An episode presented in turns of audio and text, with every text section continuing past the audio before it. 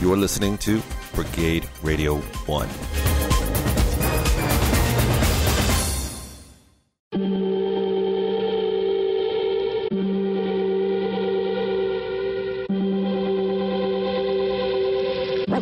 Welcome to the Antisocial Show. They're coming. They're, they're,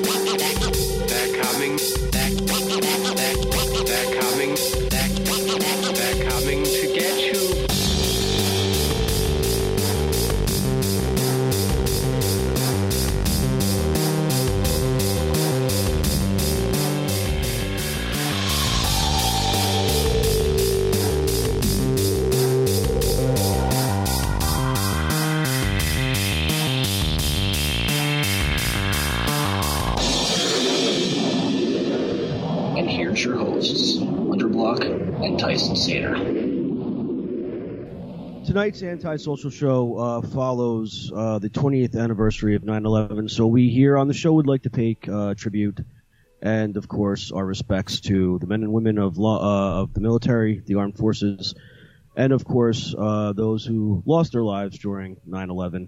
Uh, we respect and pay tribute, and we will never forget. Hello, everybody. Welcome to another episode of Anti-Social Show, a show where anything epic that could happen does in fact happen, including me having a new uh, a new name. But for now, I am Hunter Block. And I am Tyson Sainer. So before we jumped on uh, the show tonight, I was thinking, you know, uh, it would be cool to have like a cool porno name, and yes, so I'm gonna change my name to Dick Long. Uh, not not for tonight's show, obviously, but uh, Mhm. uh, you know, going forward, my name will be uh, Long, so DL, and uh, but you know, but I think I think for the show purposes, though, I'm going to just stick with Hunter Block because, yeah, I, I don't want the, anyone to misconstrue that you know this is something other than what it is, and you know we've somehow uh, misrepresented the show to be anything other than what the show actually is. So, Mhm. um, yeah, Well, it's not like the show is never about porn. It's just rarely about porn. It, Yes. it comes up every now and then, but not for very long. And I mean, Well- this, I mean the subject. Right. But I, I think it kind of kind of brings I think that kind of like tends to to pop up when uh, we have like guests uh, on that kind of bring it to kind of like an after dark type special place. Like remember like HBO back in the day like back in the late 80s early 90s where you had like HBO after dark and it was like, you know, like erotic stuff and softcore por- uh, porn and things like that. I remember that it was a thing. We we didn't have HBO. Ah, yeah, but yeah, that, it was definitely it was definitely a thing Mhm. um, where all all programming uh, changed, and uh, one way or another, it had something to do with softcore porn. You couldn't let your kids watch it. Let's just say that. No, no, no, of course not. Um, yeah. So anyway, uh, I think that's when they would have like those movies that ended up at the video store under the suspense category, quote unquote Yes. suspense. I'm using finger quotes for those of you who can't see us. It was like Right, suspense, and it's like you know, uh, five out of ten of these movies shards, shard starred Shannon Tweed, and then the rest hmm. of them were directed or produced by Zalman King or something. It's actually not. It's not that much of an exaggeration. the, the video store, like, no, there is real, sus- there are real suspense movies. You know, there's actual Oh, suspense. yes. Like, you know, Hitchcock had a whole genre of it, but then there's like a, a lot of these movies that you know would end up on Cinemax or you know what they call it, Skinemax Skinamax. for this reason. So it'd be like, you know, even like Shannon Tweed and not Shannon Tweed, uh, I already said Shannon, Shannen Doherty and Judd Nelson. in my head, I went Apatow, but it, no. Judd Nelson were in one of these kind of like, uh, neo, well, not even really neo noir, but it was kind of like a, like a, a psychology, a psychological crime something film. I can't remember what it was called, but I mean, it doesn't really matter. Oh, hold on. Uh, Hey Google. hey Google. What's that movie with Shannen Doherty and Judd Nelson called? Here's a summary from Baltimore Sun. I saw Shannen Doherty and Judd Nelson in Blindfold, Acts of Obsession, a USA cable movie that premieres at 9 tonight. Hmm. Okay, yeah, it's called Blindfold: Acts of Obsession. Yeah, and from the Baltimore Sun, the uh, review is uh, the title of it says Doherty's Blindfold is better, and then my screen went dark. That's not what it says. It said part of that. It said uh, is, is better left unseen, is what it said. Thankfully, I could remember that. Yeah, that's pretty funny. Um, That is pretty funny. So I may have seen that movie. I also may have fast forwarded through it. Now, would you say like if you were gonna like have like a, let's say like a date night right now? Picture this: Mhm. you're you're you're you know you don't have a kid, you're not married, but you know you're pretty much like in the in the in the dating world. And would you invite a uh, a female friend over, let's say, to uh, you know to dinner and to watch a movie like that, or is that something that's not like first date material? I don't even know anymore. I would say it's not first date. I would say it's not first date material, probably, unless you're pretty sure that the person's into you. Right. and like the dinner is you know is like you know I'm making them dinner or something like if I if I if, if I'm pretty sure I mean like 99% certain that there's going to be some interest in that area then sure maybe I don't know if it's one of the better ones it might be fun to just kind of laugh at because it's probably not very good you know it's just it's it's probably just more for the curiosity of it. Like I mean cuz it's like people like Jeff Fahey end up in these movies where it's like, you know, he was a big star for a while there, you know, and then he did Lawnmower Man, and that was a pretty, I don't know, that was a pretty well received hmm. film, and then like kind of disappears for a while, and then he comes back in Tarantino movies and whatnot. But it's like, you know, Jeff Fahey was a big, he was a pretty big star for a little while there, and you know, so and then he and he and people like that, and I think it's because he's good looking. They end up in these movies. Like Billy Zane ends up in some of these films too. Like there's one called Two Moon Junction. It was also like basically kind of cable erotica or something. I, I think uh, I can't remember who else was in that. I don't even remember if I saw it, but I know there's somebody notable that might be on. I think Sherilyn Fenn might have been in that one.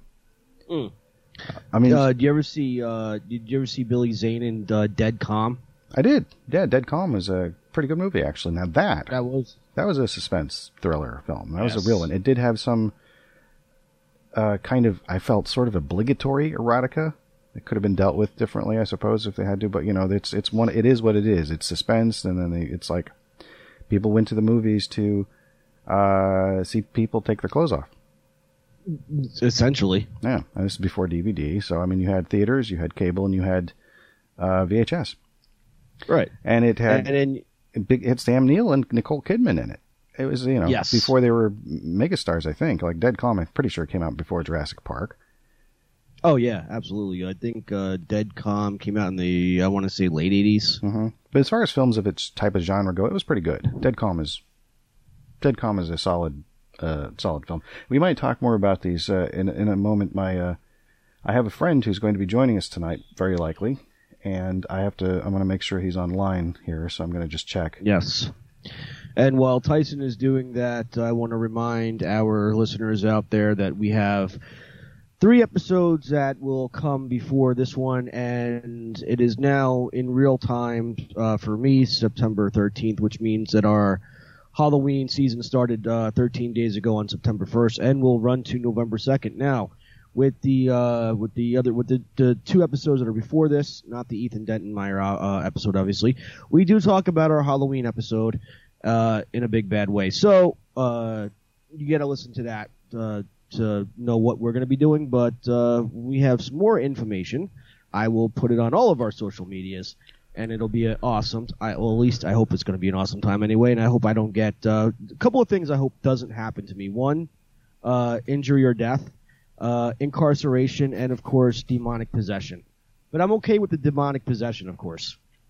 Right, of course. Well, you know, who doesn't love a good demonic possession? Right, right.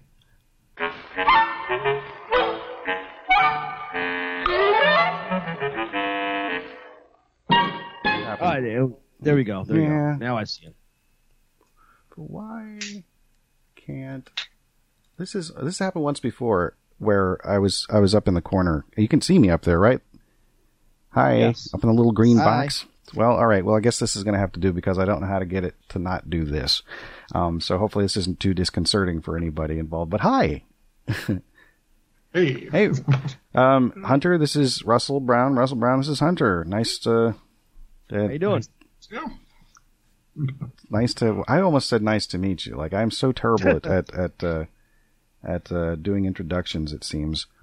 Um, so the sh- the screen is sharing. That's good. Oh no, I'm far worse at doing introductions because sometimes you know I'll, I'll be uh, with the wife and I'll be uh, trying to introduce her to somebody I haven't seen in a while and I'd forgotten their name. So Mhm. the wife knows that she has to introduce herself so that you know they can introduce themselves to her so I can re-remember their name, relearn their name. It's bad. Um, so And all I can see is me now. mhm. oh, all you can see is you. Okay, uh, Russell, would you mind saying something for a moment to see if it switches to you? Um. Yeah. Sure. It didn't. Okay, it didn't. Oh wait, Uh, it looks like it oh. tried to. There you are. Yep. Okay, but meanwhile, I don't think it can hear me. Uh, so uh, yeah, it's not switching to me at all. All right. But at least we can hear you though. Yeah, I'll just look at both of you. That's fine. So now, am I? But you're seeing what I'm seeing. So like, you're just Yes. seeing each other. So whatever. Okay, cool. Correct. Let's Correct. just let's just let's just Okay, let's just so do let's- this let's- thing. let's just dive right back into it. Okay, so So uh, our our tonight's guest has now officially joined us on the uh, show. And Tyson, if you want to do the introductions, please. oh, okay, yes. Uh, so please welcome to Antisocial Show, uh, Russell Brown, an old friend of mine. Hi, Russ. Hey, how's it going? Not bad. Uh, you and I uh, reconnected about two weeks ago, I think. Yeah, about that. About that. A few messages back and forth, and then Oh yeah. Well, we, I was guess what I should say is yes, we did connect before two weeks ago, but we also we uh, skyped recently, so uh, had a nice conversation, and that was cool. Um, we, we used to be roommates for a very short period of time, I'd say. Uh, yeah, it was a fairly short period of time, and uh, six, seven months, I think. six seven months. Yeah, so I mean, like in the grand scheme of things. Yeah.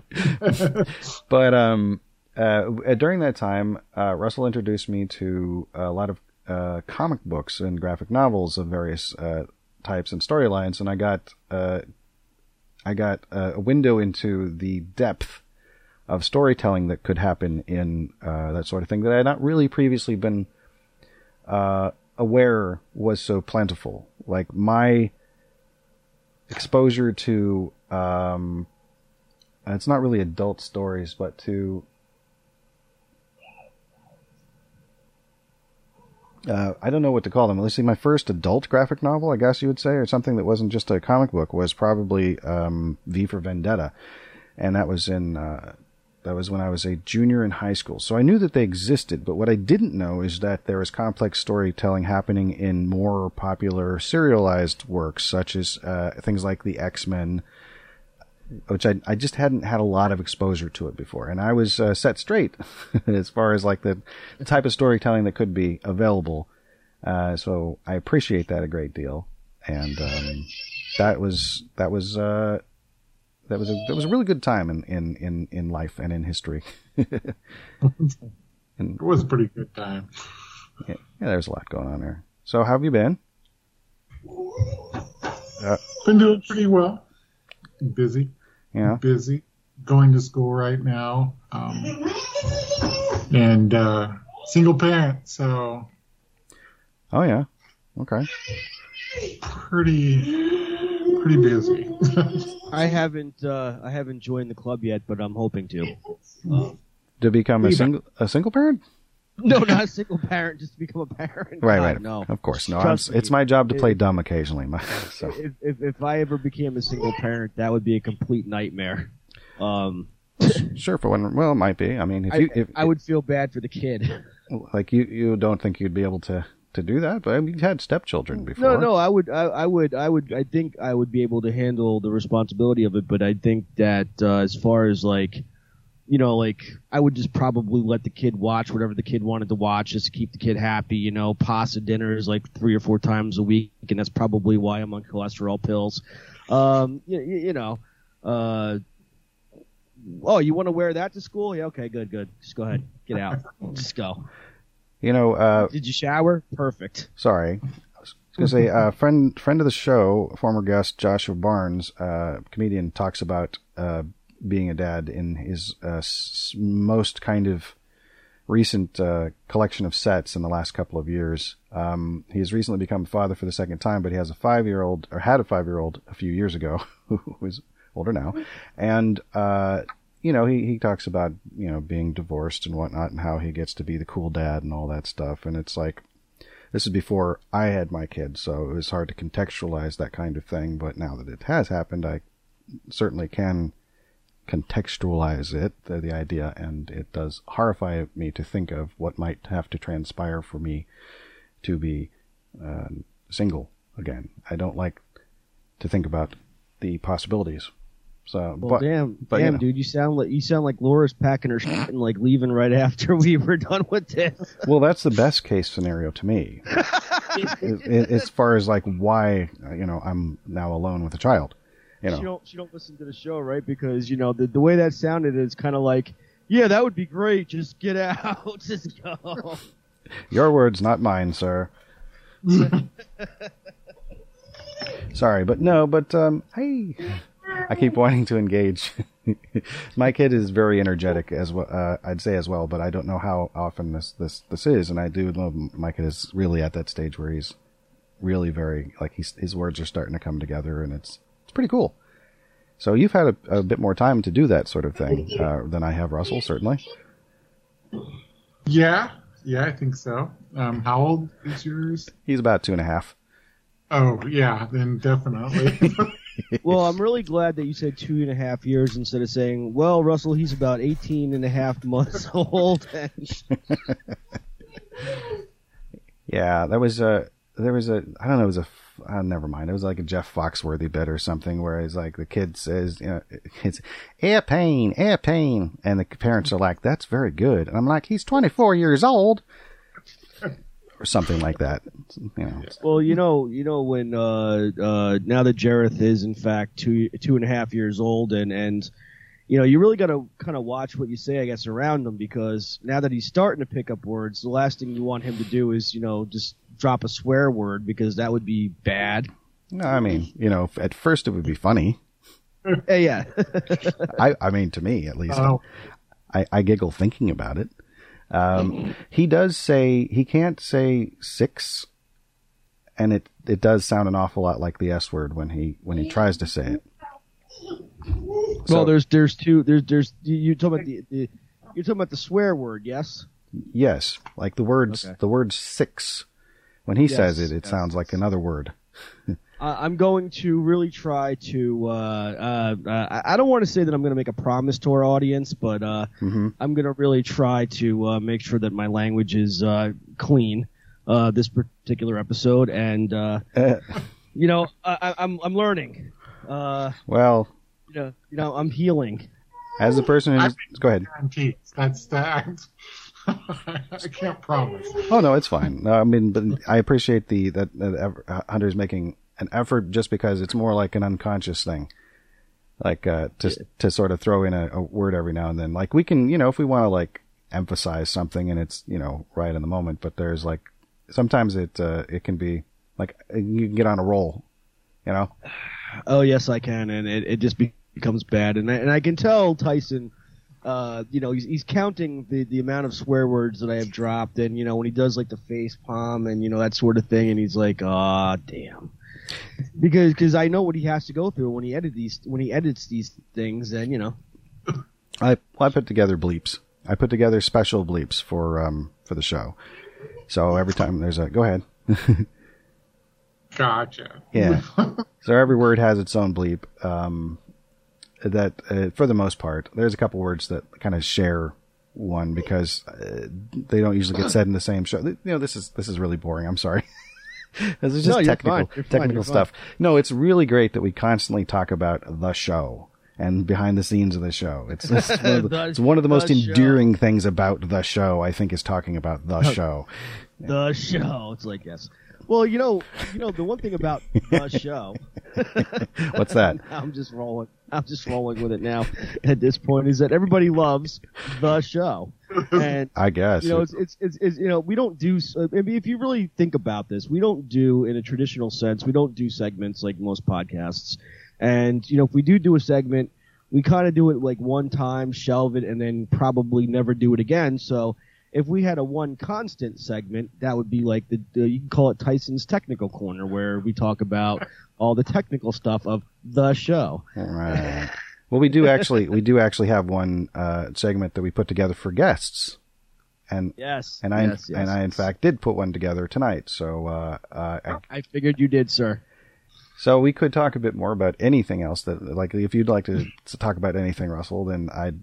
I think, please, I'd, I'd love to hear anything other than talk about the show and and the behind the we have- scenes and the making the sausage have- and the. Go ahead, Hunter. Yeah. What? But now, now we have to talk about the sausage and the gravy because is it Sunday gravy or is it Monday gravy? And here on the show, Sunday You know- gravy or Monday gravy? Is that an East Coast thing? No, I, I meant I meant su- uh, su- uh, Sunday. Uh, oh God, you messed me all up. Is it Sunday gravy or Sunday sauce?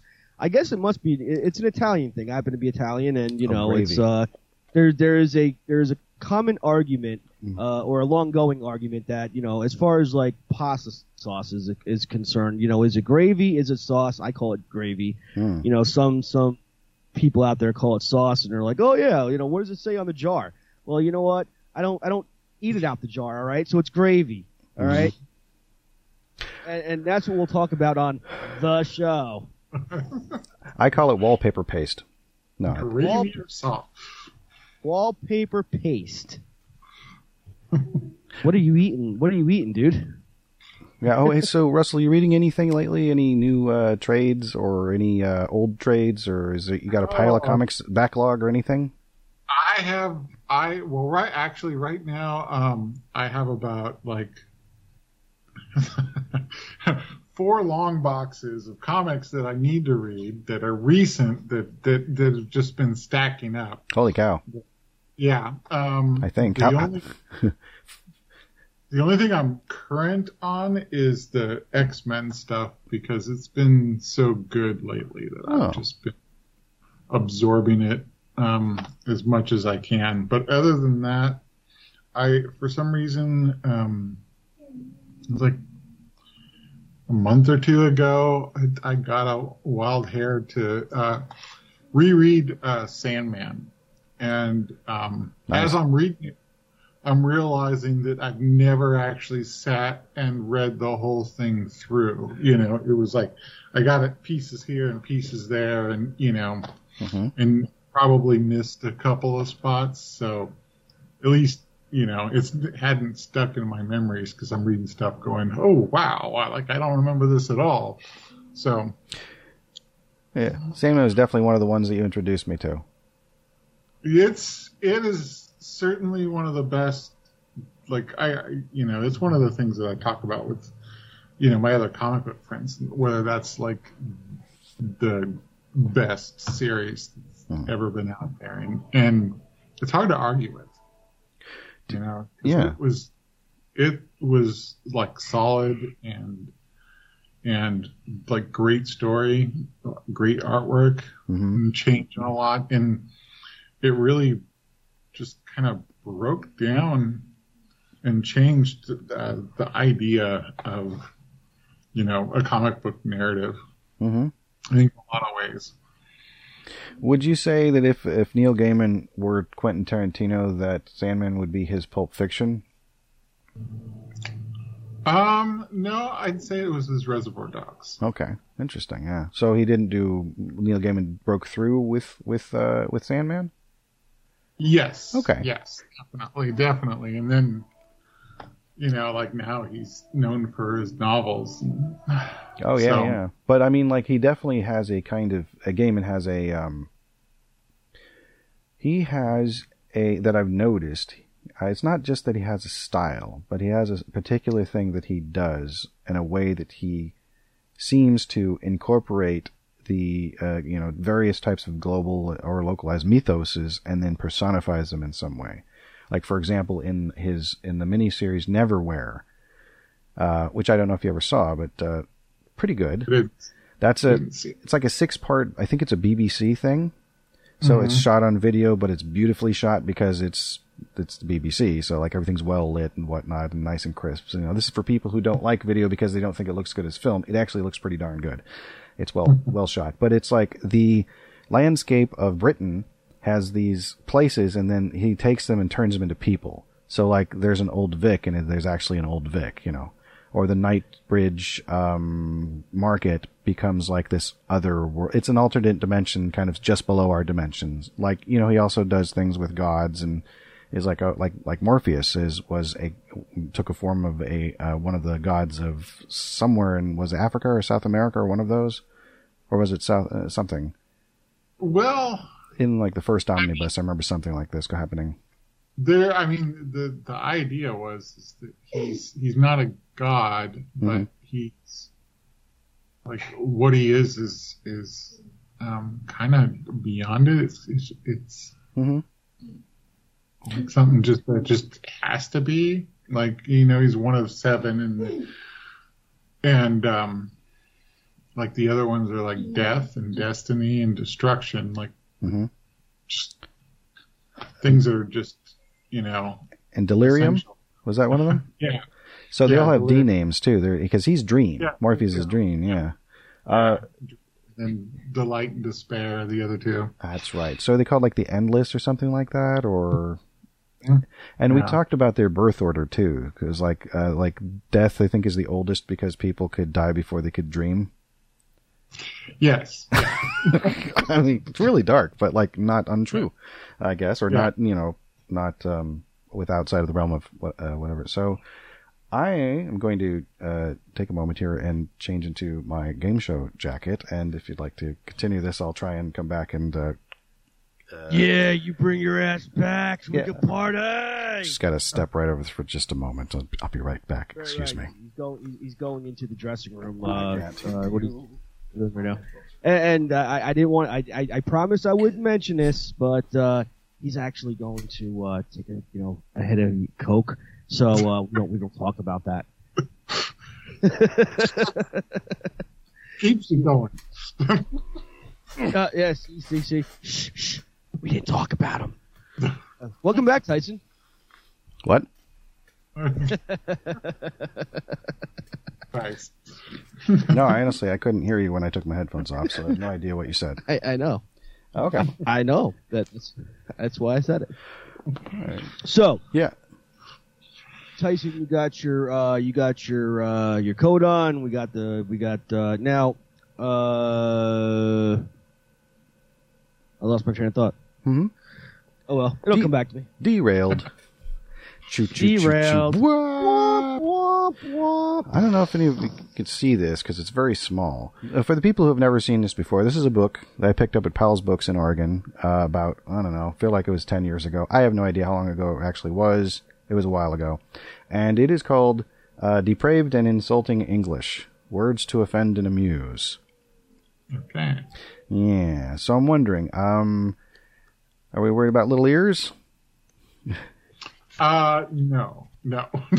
Okay, so I should explain um, that this book has words that are generally no longer in popular usage. I feel like I might have explained this uh, to you when we talked on our Skype call, but uh, did I did I say anything about this or? I don't remember anything about this. Okay, so I explained it to somebody recently, and I, I, I get things confused sometimes, uh, often.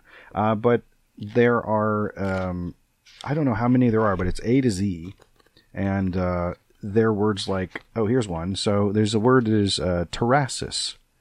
Uh, that ended up in one of our games, and it is male hysteria. It's just a word that's not used anymore. That's not actually even one of the worst ones, but it says a curiously broad definition, perhaps even a little vague, for a mania that might fall under this heading, and one potential cause of terrasis. Check the entry for micromania. So then you have to go back through and be like, oh, it's micromania. And the thing is, I don't know what it is, um, because I don't remember. I'm guessing it has something to do with something small. Ah, oh, it's very close to microphallus. Uh, micromastia, micromaniac, micromania. Okay, so micromania is uh, the delusion that a part of one's body has shrunk or is in danger of shrinking. And I've dropped the book on the floor. so Told I've you it's- Dangers. yeah. So I have Like cho- cold water? Sorry. Like cold water? Like when you're in cold water kind of shrinking? Oh yeah, shrinkage. Yeah. Um, yes. It I, th- I could be it, you know it's it's funny because that type of thing I feel like people who who are comedians probably like words and it's possible that somebody knew of this word and knew that it wasn't in use anymore but thought it was f- like you know it could have Seinfeld one of those guys could have actually decided to be like oh that's a funny idea for a for a you know one third of a Seinfeld episode. Because it's usually like there's like three stories in every Seinfeld episode it's you know Right. at least two. There's it got to a while there was very formulaic that they would come up with something and then the paths would cross and people would get screwed over in some way or another and you know there's that was always happening. And very ele- ele- eloquently eloquently not eloquently excellently no uh, very well done yeah, I copped out on that word. What am I, Foster Brooks? Exit, exit, exit, exit, well done. For you Foster Brooks fans out there. Um, all right, so I've picked out seven words, and this is a competition pretty much between our guest Russell and our host uh, Hunter. Uh, it's uh, basically I've picked out seven of these words. I will say the word. I will spell the word. I will tell you if it is a Hunter is like returning champion. Yeah. No, because I got my I I got whooped. Remember who? uh Didn't somebody whoop me very recently? Was it Andy Kindler It might have been. or was it Sean? Well, somebody like won by one point. I mean, because Yeah, it was. I don't think it was Sean. I think it, it might have been Andy. Okay, so we'll see. But um, uh, this is an adjective. So so um, what I will do is I'll I'll I'll say the word, I'll spell the word, and I will give you three things that the word could mean, and you have to choose one of them. It's multiple choice. Then I'll mark down your choice and mark down your score as you uh, as you either do or do not uh, give uh, the correct answer. And then at the end of the game, if it's tied up, I'll figure out a tiebreaker because it usually involves um, our version of Name That Tune, which is usually one round, depending on how quickly it goes. So who knows? It may not come to that. Let's get ready to rumble. okay. That's uh, that's Michael Buffer as Bane or something. I don't know what that was. Actually, I was Bane. Be like, Let's get ready to rumble. Let's get ready to do this. Yeah. Um. Yeah. Oh, and I read I read the novelization of Knightfall. I think you're the one who told me about Knightfall. How like Bane had this really amazing backstory. So it's another conversation about how he was handled in the uh, either films that he's shown up in. But uh, we might be able to get to that later, as I'm very curious about it. And also, we can stop as this as this goes on, depending on how much time you have. Uh, how much time do you have tonight, by the way? Um, hour and a half at least from now. From now? Uh, wow. Okay. Well, we'll we'll see if we can uh, uh, uh, maintain your interest for that long. so uh, the first word tonight, uh, tonight, it starts with an R. The word is rectopathic. It is rectopathic.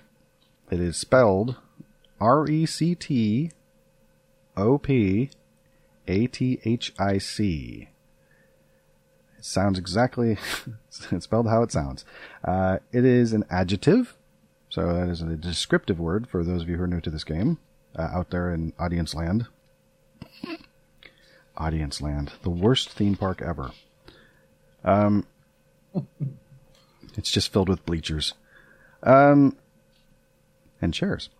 So, does uh, excuse me is sorry does rectopathic refer to a uh, apparent poor anal hygiene, uh, to being B, easily hurt emotionally, or C, festooned in the sartorial trappings of the clergy. A. Hunter is going with A. I'm going to go with B on this one. and Russell is going with B. And Russell gets the point, the first point. Being rectopathic is somebody who is easily hurt emotionally. So basically, uh, 21st century butt hurt, essentially. E- e- exactly, exactly. There we go. Yes, imagine my delight when I came across this word, thinking that that had might still have some kind of a um, a, a variant or a, a relevance today in some in some form of communication today. Yeah, All right, all right, all right, all right. because the, the term butthurt never made any sense to me. Why butthurt? Why not just hurt? You know, and it's like, oh, well, maybe there's an earlier word that it's derived from, or at least, uh, you know, uh, derived from, or or related to. I guess is what I was trying And to say. turns out, turns out there is. Turns out it's very likely. I can't prove anything, but I mean, it's too much of a too much of a uh, a coincidence to, uh, I suppose, or maybe it's a coincidence. They exist. They are a thing. Uh, I can't prove that either, but I hear that they're a thing. Uh, anyway, uh, the second word starts with a U. It is unipygic. Unipygic. That is spelled U N I P Y G I C. Okay. It is an adjective. Um, does it refer to A. Having but one ass cheek? B. Having but one eyebrow? Or C. Having but one big pustule? B. Hunter is going with B. Um, I'm gonna go with C on this one. C. uh, Russell's going with the pustule. It is actually A. Having but one ass cheek. Really? Apparently. Apparently. It- Okay. One is unipygic, if that is the case. The score is uh, two nothing. Russell is in the lead currently. Still a chance for Hunter to come back. There are seven of these total, so it's still anybody's word game. Oh, you know, I forgot to say what this game was called. Uh, this game is called "What Do These Mean Words Mean?" What did this- Yeah, because they're meant to be insulting, so it's uh, it's just like, and plus the the the redundant title is kind of an homage to uh, these fellows on the internet called Rhett and Link. Good Mythical Morning is their show, and they their their segments often have funny kind of jokey names to them, and they like like that, for example. That would be I can't think of an example at the moment, but uh, yeah, having mean twice in the title is kind of a thing that they would would do. Um, The any- Victorian era insults. Victorian era insults, yes. Um, alrighty. The third word. Everybody ready for the third word? Yes. Third, third, third, third, the word, uh, is, hmm? Uh, is scambler. Scambler. That is S-C-A-M-B-L-E-R. It is a noun. Is a scambler A. One who cheats at gambling, B. One who steals eggs, or C. One who drops in uninvited at dinner time in the hope of getting free food? A. Hunter is going with A, which is one who cheats at gambling. I'm gonna go with C. Russell is going with C. It is C.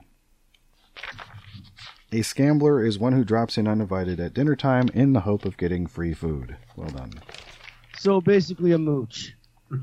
Yeah, or a a, a schnorrer. Like in the song Captain Spaulding with um, there was a, no, not not that Captain Spaulding, uh, Hunter. Uh, Hunter's a fan of the Rob Zombie movies, Yes. of which I've never seen a single one, but I will eventually. A single one. Not a, not a single one. Um, You have to. You have to. It's it's, it's the law. I mean- you have to. I'm not sure. I'm not sure I do. Uh, well, at some point I will because I do like some horror movies. But no, it's got um. So uh, yeah, it's uh the one.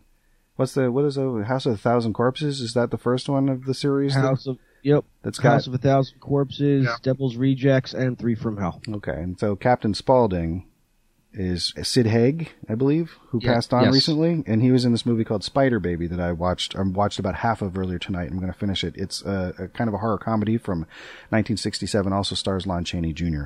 Um, because we're getting into the Halloween season, so I'm gonna I'm kind of loading up on my uh, classic um, horror. I'm doing finger quotes for those who can't see it, and also I don't know if you guys can see me do finger quotes because I am up in the corner there. I hate to think y'all are straining your eyes looking intently at this little box up in the corner. It actually gives me a bit of agita thinking about what you might be Nope, going through at nope, the moment. Not at all. Uh, but anyway, Uh, yeah. So not at all. so Sid Haig says Captain Spaulding. So yeah, this the actual which is taken from a uh, Groucho Marx uh, Marx Brothers. There's a there's a song. It goes, "Hooray for Captain Spaulding, the African explorer." And then he says, "Did did someone call me Schnorrer?"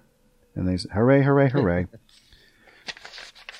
Went into the jungle where all the monkeys throw nuts. If I stay here, I'll go nuts. Hooray, hooray, hooray. Yes. Good old um, Groucho Marx. Julius Marx. Rest. Julius Marx. Uh, Yes. hello. Greetings.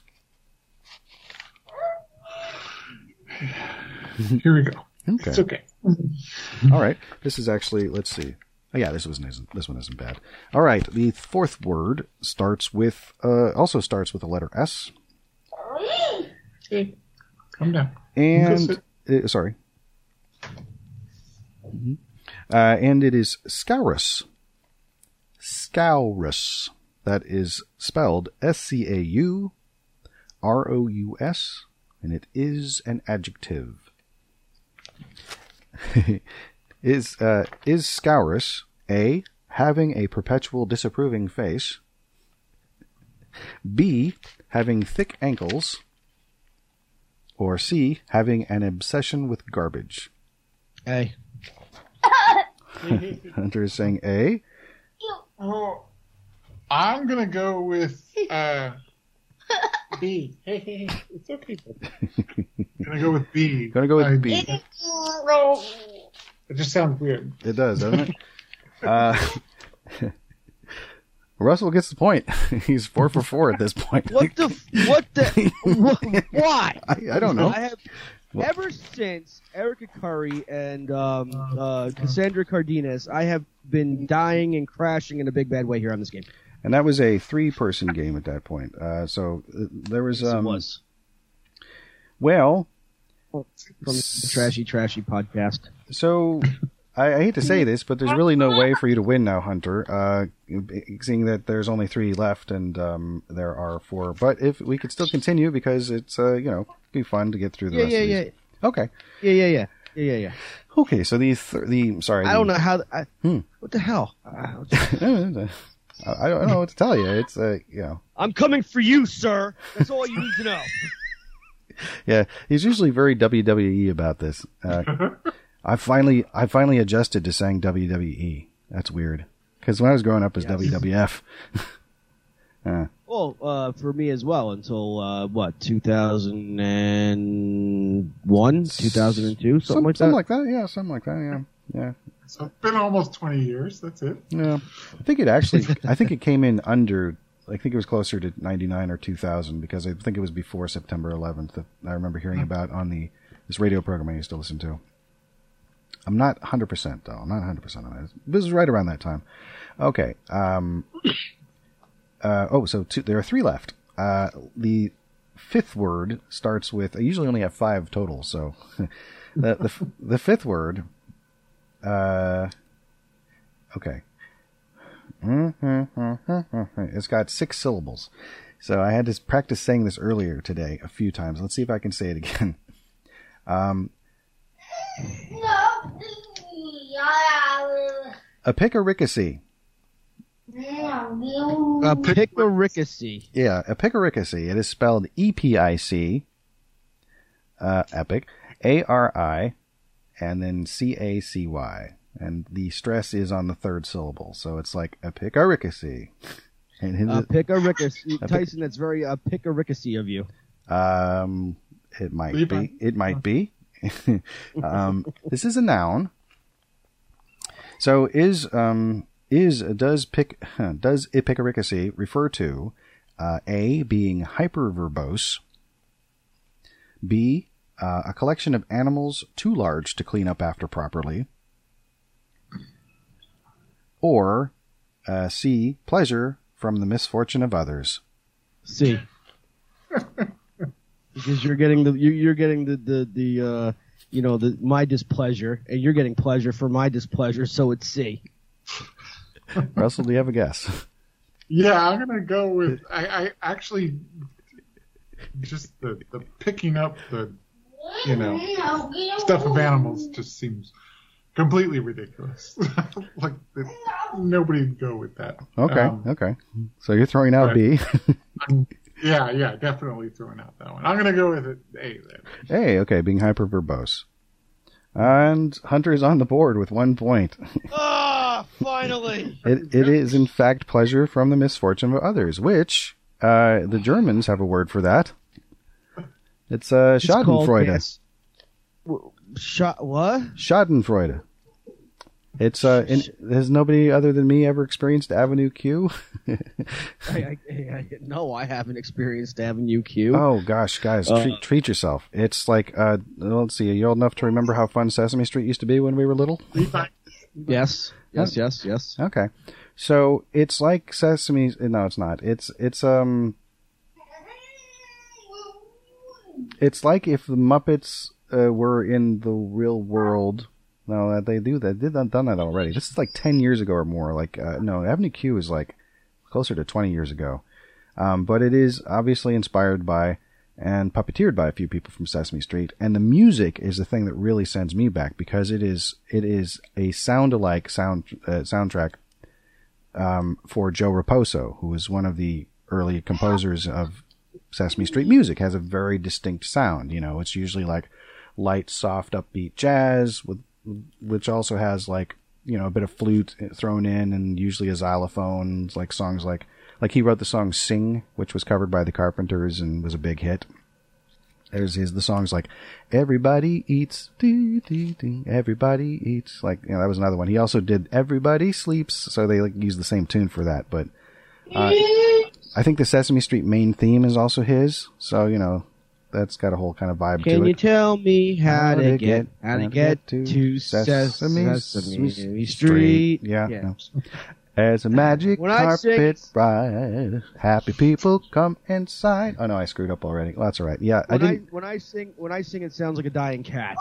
Yeah, yeah. Wow. Oh, wow.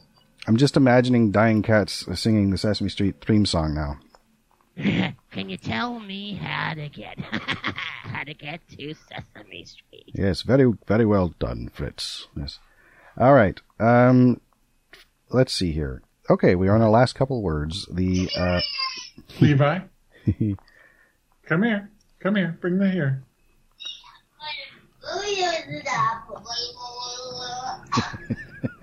Sorry, he's about to have a meltdown on me. oh, it's okay. I, I'm. I yeah. I'm just thinking about my kid and smiling. I'm. Uh, Well, I'm real. I, I, I am the kid of the house. So, for all intent purposes, I'm very much a kid. So, uh, yeah, yeah, you guys, you know, you guys know how it is. being a kid, or I, I am the kid. So, you know, you guys have kids, and I'm the kid, and you know, uh, yeah, no, we'd we'd get it if we were also the kid. Right, right, right. Right, right. Okay, so Right. the, the, so the uh, second to last word uh, is starts with an L, and it's a very short word. it's four letters. It's lant. That is L A N T, and it is a noun. Uh, is lant a person with high social status and poor hygiene? Um, excuse me a third nostril, or stale urine used in manufacturing. C. What? Say that again? Which one? All three, or just the last one? See, see, just see. Uh, stale urine used in manufacturing. Stale urine used in ma- manufacturing. Um, gosh.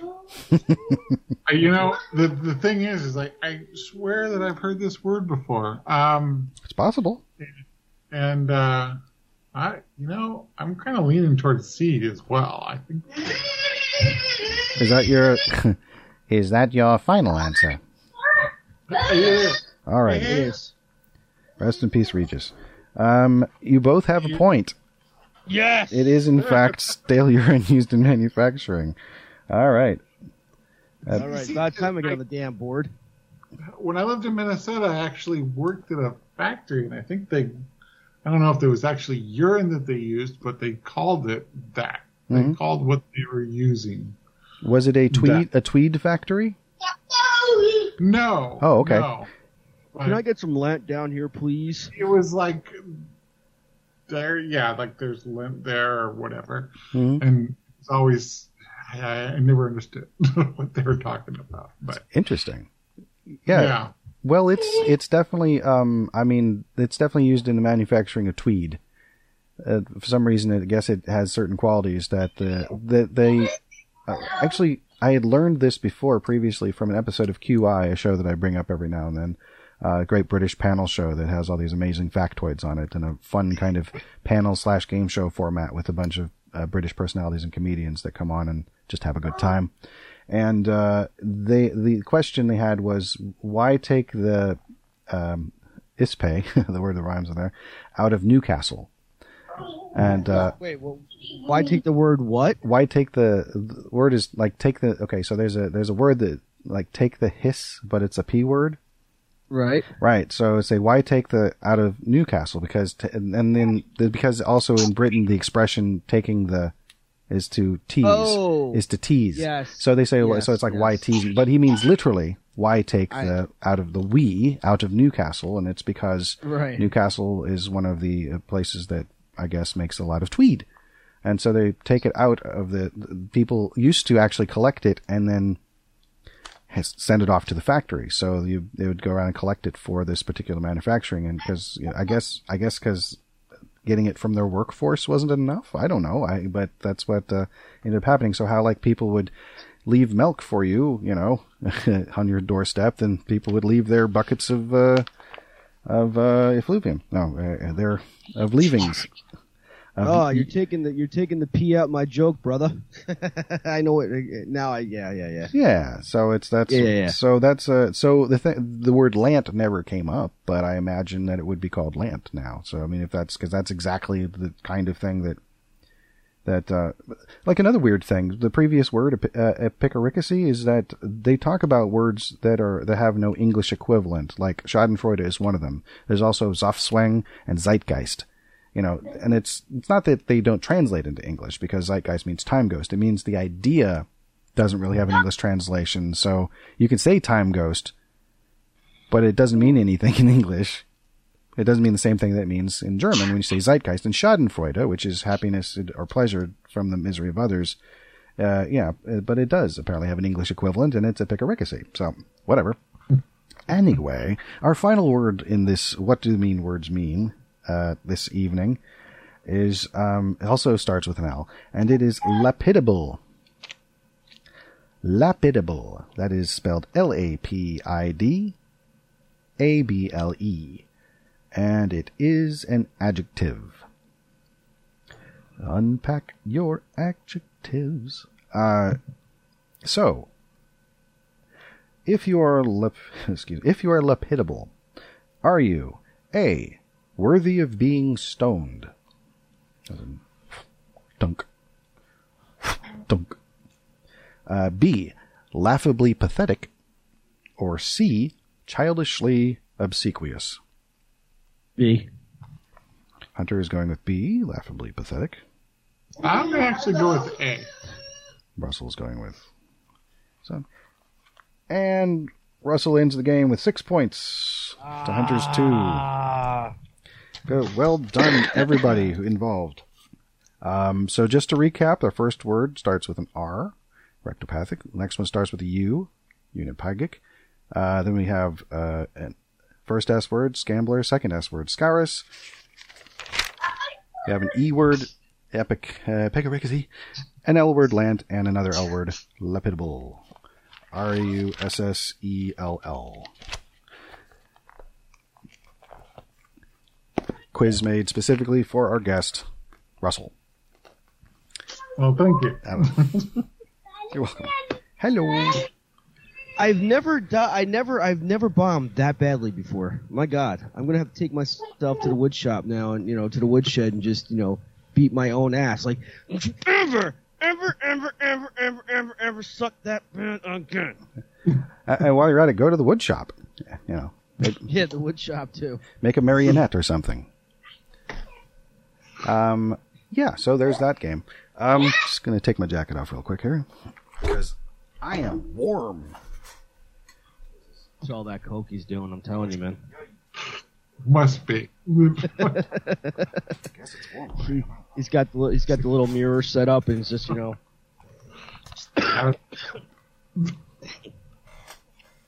Hello. Hello. Oh, thank you for uh, participating in our silliness. No problem. We are we are that crazy. So, um, what do y'all want to talk about now? Hey, the the guest has the magic conch, uh, you know, as guests so often do. So The magic conch. the, the, the, the magic conch, the sacred conch, you know, the talkie stick. Right, right, right. It's just funny that it's like, I mean, I know it's from Lord of the Flies, but then if you add the twist of it being a magic conch, that's hilarious because then it becomes like a magic lamp or something. So you rub the conch and Right. then who, I don't so, know. So what I basically did was I took SpongeBob and Lord of the Flies and morphed them together because the the conch itself obviously is very much from Lord of the Flies. Mhm. But they also had an episode on SpongeBob where uh, they were taking directions from this uh, this conch where you pull the string and it just you know it, it answered your questions essentially Oh, by yes or no. So they were magic conch. Oh, that's interesting. Yeah, I never saw that one. Yeah, yeah. Russell, have you been exposed to SpongeBob? Oh, oh, yeah, many one. And I, I have seen that one, and it's just ridiculous, as they often are. Um, I hear it's a good show. Uh, definitely is. Be- you're telling me you haven't watched SpongeBob? No, I have. I've watched the first entry. The first, it has like a couple episodes on it. I've seen the very first one. The, the one where he, let's see, there's one where he's, uh, making a bunch of burgers and it's got that, uh, that like, uh, living in the sunlight, laughing in the daylight, having a wonderful time, and th- that song in it, which is really very funny. And then, and then there's a, a second part to it where he's making friends with a squirrel who lives underwater and he's, he, he can't like, Sandy. Sandy, and for some reason he can't just be like, I need to be in the water. So he tries to pretend like it's okay if he doesn't get in, you know, so he goes into her little terrarium, which is, you know, got plenty of oxygen in it, but he like starts to dry out. So uh, essentially, Sandy Cheeks is a uh, squirrel from Texas who also happens to be a uh, scientist, and she's been funded to uh, uh, do underwater experiments Oh. under the uh, uh, yeah, and the the people that uh, or the um, the ones that kind of gave her the dough to do that Mhm. are I think they're chimpanzees or they might be orangutans, something like that, and they're British, and so. So none of this is apparent in her first appearance. So I, I assume I'll, I would learn about this later. Uh, so I'm going to be watching SpongeBob. But Bob is the point. It's just I haven't really like uh, it. I, I tried putting on like the first episode, and I think it was a little intense for my one year old. Uh, but now that he's two and a half, uh, he might have a little more of a. the, the the thing about SpongeBob, what what makes it, I guess, I don't want to say unique because I'm sure other shows have probably done this before, but it, it's it's also geared for adults because the, there's there's jokes, there's like hidden innuendos in there Hmm. or innuendos, and you know adults would find it hilarious, obviously, but the kids won't get it because that's that's how it's geared. But it's it's very much funny. Mhm. Like when SpongeBob told uh, uh, a lady fish, you know, see you next Tuesday. Essentially, the adult would would get the idea of what he's basically calling her. Wow, that's nice that they s- were able to slip that in there. I do have a special bleep for that word as well. but no, Oh, yeah. that's pretty funny. Hmm? I mean, and, and then there's the episode of, of, of essentially what you, you do with the episodes when you bleep things out. There was an episode where, you know, they were trying to teach uh, Patrick and, and SpongeBob not to curse, and so they have like different bleeps, different you know uh, sounds for that. But you could pretty much you're pretty much knowing what what they're saying, and They had different Yeah, it- different ones. Like they literally, like, Like, also, yes. also had like specific sounds for specific words. yes. Yeah. So in Oh, that's particular hilarious. episode, Down and Yeah. a horns, like a foghorn sound, and yep. yeah. or like uh, uh, um, a dolphin. Um, yeah, exactly. Yeah, there's my dolphin sound. Actually, it's not my dolphin sound. It's uh, there's a comedian that I saw whose name I don't know who made that. I figured out how to do that. Anyway, or you know when uh, SpongeBob, uh, you know, uh, was supposed to die or something like that because he ate uh, Squidward fed him this pie and he thought he was gonna explode, and he's like, the only reason why we were friends because you were supposed to die. Um, yeah, it's, it's it, I mean, it, it's very adult esque uh, humor, Hmm. um, and again, only adults would get it, but it it's that's what makes the show funny because if you have to sit down and watch a kids cartoon, Mhm. at least you could be entertained at the same time, and it's it's very much entertaining. Okay. You know, I think one of my favorite episodes is when they're doing the uh, the camping thing, and uh, they're trying to teach Squidward not to uh, attract a uh, a sea bear or so, or I think it was a sea bear, something like that. And uh, they're like, "Quick, draw a circle in the dirt." And Squidward is like, "That's not going to keep this monster out. I'm running for my life." And you know, this is hilarious. Uh, is Squidward voiced by Clancy Brown? That I don't know. No, no. Clancy Brown does the um, Mr. Krabs, Oh, okay. and he also sings the theme song. Oh. Oh, okay. Yeah, yeah, yeah. Yeah, yeah, the, the, the, yeah, I've, I've heard it at least once or twice. So yeah, no, I haven't had that much exposure to SpongeBob, but what I did see, I did like, and I look forward to experiencing it, uh, before too long. Um, It's there's a lot of it now. Um, it's been on forever. what, uh, what kind of other, what sort of, what's your, uh, what kind of children's programming have you enjoyed over the last, um, however many years it's been? Children's programming? Oh, Well, see, um, Levi likes he likes the the Minions. That's like like one of his favorite things. So the Despicable Me movies and the Minion movie, like in the little shorts, Mm-hmm. you can watch those like a hundred times, and they're funny the first couple times. I'll admit that. Um, Hmm. By by the fiftieth time though, it's it's not funny anymore. But Hmm. um, but that's that's one I've seen a lot. Um, and then he likes Frozen a lot and um, Cars a lot. Those are the other two. That's just Uh huh. It's like Pixar stuff. Yeah, That's cool. Yeah, and Thomas the Train. That's that's that's one of the biggest ones. Thomas the Train. Now I've heard that's another one I've heard of. Um, um, You heard of Thomas the Train? You've never actually watched a Thomas the Train? no. So this is the thing. I don't really watch. I don't have. We don't have TV. TV. Do you remember how we didn't have TV in the apartment? Yeah. We just had like videotapes and things. Like I probably had a couple of videotapes of like Mystery Science Theater or something that probably were played every now and then. a couple of tapes. You had like I don't know how many Mystery Science Theater we watched up there. Like seriously, I think we we probably watched like fifty different episodes. It seemed like Oh wow, gosh, I, um, we watched a lot of that. We watched a lot of that, and some weird movies, and you know, oh yeah.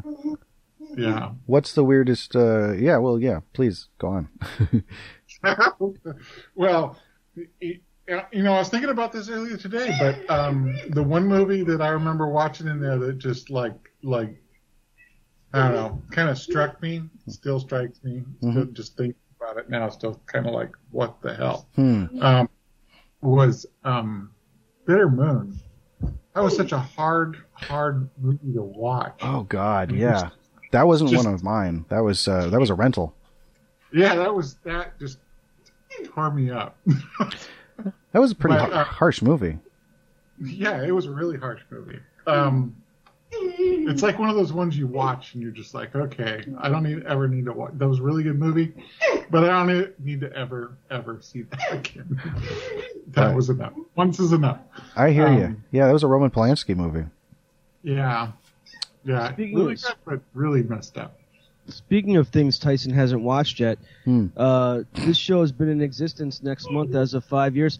Tyson, what movie haven't we watched yet, buddy? That uh, you know I keep pushing for. Is it uh, the Frank Langella Dracula? Nope, nope, nope, nope. Before that, before that. Well, but like I don't know, the last few days you've been pushing for my Bloody Valentine. I think. Yes. Well, okay. Yes. I did start. Days, but I did start watching that like uh, uh, last night. It's on Hulu, so I will watch that very soon. perfect. But it's uh, it's not it's not my buddy Valentine. Oh, it's not. Okay.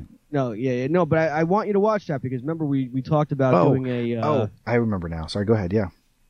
we talked about doing a an ex, uh, or uh, an episode where we're watching it together. So it's uh yeah. So continue watching that. That's good. Mhm. But I wasn't talking about that movie. I know which I've one it been is. talking- It's Go Tusk. ahead, go ahead. It's Kevin Yes. Smith's Tusk. I have not seen that. Yeah. Yes, yes, yes, yes, yes. I haven't seen that either. Oh, it's good. Yeah. I mean, as far as like dark comedies are concerned, and you know, uh, innovative ideas, it, it's actually pretty good. I mean, you you see mixed reactions of it uh, about it on Facebook, but I mean, listen, I like it. It's funny. It's it's. I mean, I don't want to say like s- jump scare scary because it's obviously not that, but it's more like a it's more like a tragedy, really. Mhm. But it, it's it's still pretty good though. Okay. No, I, I understand. Now, because it's Kevin Smith, I, uh, you know, uh, I will be seeing it, uh, at some point. It took me a while to see Red State, and I did see it, and I did think it was a very well made film. Uh, I do know a bit about, uh, how Tusk kind of started as an idea and then became a film, and I, I appreciate the spirit of that. I'm, I'm worried about how disturbing the execution of it is and you know whether or not you know it's more disturbing than Red State, or if it's actually just kind of uh, funny. But things there are certain It's- things that kind of like, like we used to do this thing. I guess, or we, uh, me, who knows? I maybe I, some of us, people that I knew, and me, myself, uh, without the understanding that not everybody was like us, um, would be like, I saw this movie. It was really messed up. We have to watch this, or you have to see it not really having a understanding of uh, other people's say thresholds of um, of weirdness or or violence or whatever it was. It's just like this was you know an interesting experience, and then so it's hard to say um, who got scarred because of anything that we were watching. But like, I mean, one of the most amazing like that was messed up. I need to watch this with somebody uh, else films that I saw was one called Tetsuo the Iron Man, and uh, it's still a good movie, but it's You, I remember you talking about that one back in the day. I never watched it, yeah but I remember, I do remember you talking about it. I think you wanted me to watch it with you, and I never did. yeah. I don't know if I had it on tape or available at the time. Um, the other one was Doctor Caligari, the uh, one we saw that I saw that on the Midnight Show, and that was amazing. I thought that was hilarious, and um, not not even in the same kind of ballpark as the type of movie that Tetsuo was, but Which, which Dr. Caligari are you talking about? Are you talking about the cabinet of Dr. Caligari, or just the Dr. Caligari? right, right. So so There are two. They very much They're movies, like really different movies. So. right, right. So the one I'm talking about is uh, came out in like '90 or '91, and it was a, Okay. a a unofficial sequel to uh, to the Cabinet of Doctor Caligari from 1920, blah, blah, blah, blah. and uh, it might have been 22, might have been 1922, 21 or 22. Anyway, um, but no. So yeah, so the movie is like, uh, it's um, it's his granddaughter.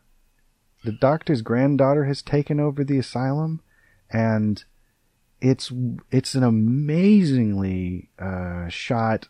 I, well, no, that's that's a little bit much to say. The the way it's shot, it's basically like it's one of those movies that takes place in a place that has obviously been painted completely black, so that everything that is placed in it stands out. And then like there are people have pastel colored clothing, so it really pops, and it's very deliberately kind of d- delivered dialogue, very kind of stagey, sort of like almost beat poetry, very pretentious, but like fun, very fun and interesting, and not for kids. Um, but there's It's not for kids. no, no, but there's a great character in this also, That's by the way. Right, right.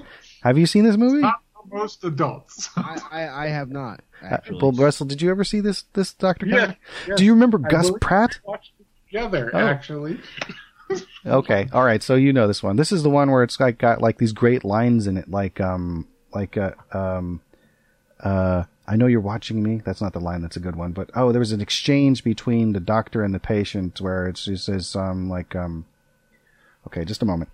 I can I can edit this dead space out. Hold on. Uh,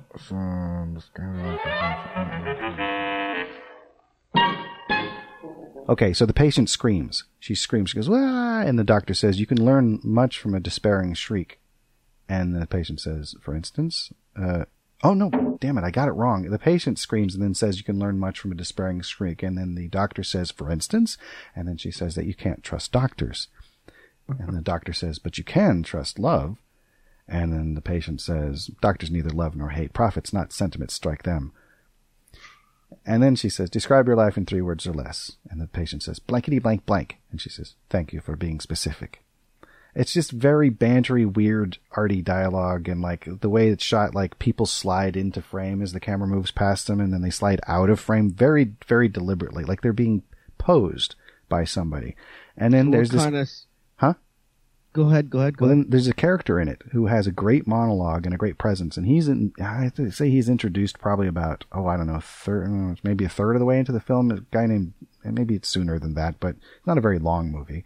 Uh, his name is Gus Pratt, the character, and he is essentially a cannibal, and he's also kind of addicted to being to receiving electroshock therapy which in this particular asylum is delivered in in a chair. Basically, you sit in a electric chair style chair, and you are administered electricity. And he loves this. And he goes on. He has these monologues that culminate in these strange expressions like, uh, "Look, Doctor Caligari got me humming and tapping like a rabbit with a car antennas straight through its beating heart." And it, it's just very well written weirdness and and fun, but not for kids. So, so what type of psychedelics you have to be on to watch this? I mean, Were I, you guys guys doing some shrooms back in the apartment or something like that? I mean, I. I would recommend not being on psychedelics. I'd second that. yeah. I'd second the non psychedelic take, at least on the first time. Yeah, yeah. You might be able to t- handle it the second time, but the first time you're you're not going to take it well. Or you're going to be just like, I'm so fucked up. This movie doesn't make any sense. I don't know what's going on, and it's messing with my head. then Sounds you like a come back to it when you're sober and go, No, no, I was getting it right. I got it the first time. it sounds like a good movie. Now I want to watch this. Well, it's out there somewhere. It's actually kind of hard to find. I had it on. Uh, I had it on order at Suncoast Video. Do you remember when there was Suncoast out there in the Bayshore Mall, uh, uh, Russell? Yeah, yeah. Such a long There is time there is one Very. Suncoast video left. and It's right here in Jersey, and it's in Monmouth Mall, baby. Nice. Just one left. So that was where I would go to get my my new movies. It was Suncoast, and so I had uh, Doctor Caligari on order forever, but it was like on moratorium. So basically, they let me know if it would ever came off of moratorium. Because it's just it's just kind of hard to find. There might have been some rights issues. I'm not sure. It's hard to say, but it's available now, probably on DVD or something. I don't think it's on any of the streaming services. It's out there. It might even be in its entirety on YouTube because it occasionally is. Um, And YouTube's a little more lenient as far as like what they, you know, it, more lenient than say television. um, and around the, you know, almost to, almost up to the point of cable. It's it's gotten a little more tame as years have gone by. A lot more extraordinarily adult com, uh, content has been. Uh, it goes beyond the age rating or the age restriction. It's now lo- no longer allowed, so it's hard to say if uh, it would still be up or not because there's some real iffy stuff in it. Yeah. Um, yeah. I mean, even Dark Now, you- Dark when you- Carnival was you on say- YouTube for a while. When you say iffy stuff, is it like really screwed up? Like, is it really that screwed up that it's like you know? There's been a new. it's like Mm, go ahead. it's like it's like bordering on um pornography. It's in spots. Nice, nice, nice. Well, only for a few seconds here and there, like you know, like in a couple Only- spots. Like there's no, there's no. It's not terribly graphic, is what I'm trying to say. Um, there is some nudity, yeah, um, and some very suggestive things, but uh, it was mostly nudity, and there's not a lot of it, but there is some, there's some really good nudity in it. For- He's like, there's really good nudity in it. yeah, for a couple, for a, for a few seconds, uh, like, like I, were we, if one were to come across a movie and be like, oh, this has nudity in it, where you know you can appreciate it and go, oh, that's that was actually pretty good nudity that I wasn't expecting to be in a movie or whatever it is, you know. Uh, it's I don't know, it's the kind of thing that would happen in movies uh, that you know you'd rent them and it'd be like, oh, this one's got that in it.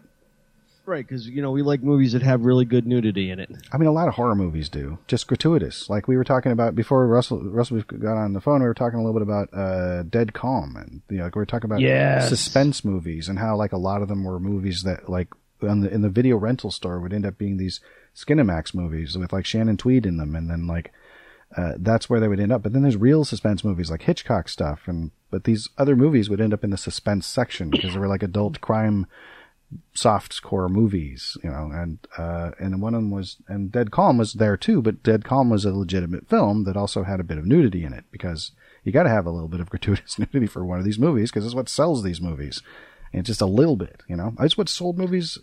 It's been it's been what sold movies for a long time until they didn't have to do it anymore, and now that you can get actual adult content at the click of a button, I think people have uh, probably had to rely on it less, or been able to rely. They have to rely more on good storytelling, or try. Yeah, Well, I mean, uh, uh, I mean, as far as like storytelling is concerned, I mean, Dead Calm was as far as like storytelling was was kind of simplistic. It's considering the fact that it was just you know a married couple, you know, on a boat traveling around the world, and they picked up some psycho, uh, you know, some psycho who basically took out a bunch of people on a, a different boat.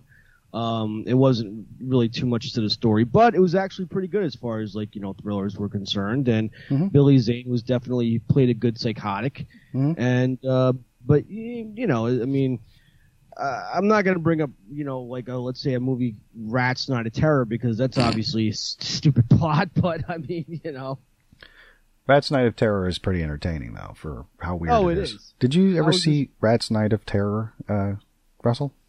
Mm, no, Yeah, I only. not even heard of that. yeah. So it's it's an '80s movie essentially that that basically uh, takes place in the distant future, um, and I think I, the, the the narrative voice in the beginning says in the in the Christian year of our Lord 2015, uh, basically uh, we basically blow ourselves up in a nuclear holocaust, and there's uh, now two communities, one living underground who are sophisticated, and the people living above ground not so much, and we focus on those people that are above ground, but as, as, as far as uh, again, as far as as uh, storylines and special effects, not so much. But I mean, it's it's a fun movie. I was watching it before we started the show tonight. In fact, It's it's a dubbed film. I think it was made in Italy, and it's dubbed in yes, English. Yes, yes. And there are some. I really wish I had taken the time to write down. There's a some really weird lines in it. The there's a Yes. there's a line in it that would be a joke in any other context, and it has to do with with. So there's a term that like for painting or for like a texture, like matte finish. Like when something has a matte finish, it's, Right. It's like not glossy, it's cloudy. You know what a matte finish is, right? Of it. Mm-hmm. Like on a car, it has a matte finish. So some of so there's a line, there's a there's a character, I think a character that dies, and then they remark about how it's a how it's a what what a terrible way to finish is the, what they say. This is the translation. So a terrible way to finish, and then somebody says something, yes, like matte or otherwise, but it's done. It's delivered ex- seriously. Like, Right. I, and I don't mean like tongue in cheek seriously. I mean like, well, this Dead is this is what's written, so I guess this is what I'm saying, and then they'll, you know, I guess it'll make sense in the context of the scene, but no, it doesn't. It makes it seem like Did something get lost in translation? Is that like a, Th- that was what I felt. I was like, I was like, I don't, I don't think I just heard that correctly because that was clearly a joke, and this is not a Right. joking situation. It's like, Well, like there's, it's no mean- other joking situations in the movie. It's completely serious. Like they, all the, ca- Oh, yeah. So it's, Uh, it's yeah, weird. it is a it it is a it's a very weird, serious movie, or at least they try to be. But you, you know, at least uh, uh, I mean, as far as like the the dubness is concerned, it's not that bad. I mean, you can tell obviously they're not speaking English, but Yeah, yeah. um, It's worth seeing. some, right. So some it is worth seeing, but some of the some of the dialect is is is actually uh, questionable considering the fact that yeah, even though it was made in Italy, they they could have taken the time to you know at least learn. In fact, I think actually, you know, now I think about it, the the the the actress that plays Chocolate, she is American, so Yes, I think she's the only American, in fact. I've on- seen, on I've seen her in other things. I think, and she look, she looks kind of like La Toya Jackson, kind of. Yeah. that I remember. Or looks kind of like La Toya Jackson did at one point. Yes, but not anymore. Mm, no, a few of them have changed their appearance a couple times, a little bit. It's just it's just happened. Um. Anyway, She also she also played a hook. Uh, the, the the very same girl uh, also played a hooker in Demons. So you know. oh yeah, yeah. Another um, that was an Italian movie, right? Yes, but that was really good. Now that was jump scare, gore, blood, all that good stuff. But Yeah, never saw it. Probably will at some point. I know, I dear know. listener, It's dear just- listeners, and Russell, Tyson's killing my life because you know we've been friends for ten years talking about this, and we've been doing this show for five years, and it's like I'll get to it. I'm gonna be seventy years old by the time he gets to some of these movies. Well, no, I, I did see Demons is on one of the streaming services that I have, so It I'll probably have a look at it at some point. It's uh Demons Two is on Prime, and uh, Demons One is very much still on Prime. So Okay. um, you know, ch- check it out. I'll check it out after I finish watching uh, Tusk? it- the no, uh, I'm I'm uh, halfway through uh, John Wick three for the th- second time. So I'm, I'm just so after I finish John Wick three, because I rewatched the trilogy. Uh, I've seen the first one a few times, but like uh, I'd only seen the second one like once. Like so, I watched. I, I was like, I want to see these again. So I watched John Wick one, and then I watched John Wick two again, and now I'm watching John Wick three, and um, yeah, they're just so good. they're so good. They're so well made. Um, Uh, it's so fun to watch. Uh, speaking of threshold for violence, you know, it's like these are. I mean, if you've seen the first two and you're doing okay, you'll be fine with the third one. But it's like there's a little bit of what I would call it, not acceleration, uh, escalation. There's a bit of ex- escalation as far as like, well, we gotta kind of crank it up a little bit here. What can you do next? And so I'm really looking forward to the fourth one. Also, I really want to see uh, uh, Bob Odenkirk's take on John Wick. Nobody. That looks fun. Oh, I I saw that. How was it? Um, I mean, it wasn't John Wick, I, but No, but it's the people who made John Wick. I mean, you know. it was it was I surprisingly uh, um, enjoyable. I, I guess Oh, because good. I kind of came in going, you know, this is either going to be good, Mhm. like like pretty good, or it's going to be really terrible, you know. And it was better than like better than I thought it was going to be, like by far. Um, since you know, I was kind of thinking I'd be lucky if it was, you know, just a little over mediocre, but Hmm. but it was it was really really enjoyable. So So, uh, how do you feel about the uh, the on that on that on that kind of level of uh, expectations versus what happened? How do you feel about the way they've handled, um, at least in the last two incarnations, the Deadpool, Deadpool movies? uh, Deadpool, I think has been I think they did really well with that, Okay. and uh, It's good to hear. they did. 'Cause I, was- I enjoyed them. I was surprised, honestly. Like the like when I first heard they were going to even do the movie, I was, I was going, okay, are they going to pull this off? And, you know, I mean, Ryan Reynolds pushed and pushed and pushed to get this done. Right, right. That's what I heard. Eventually, gave in and said, okay, fine, and then it blew up.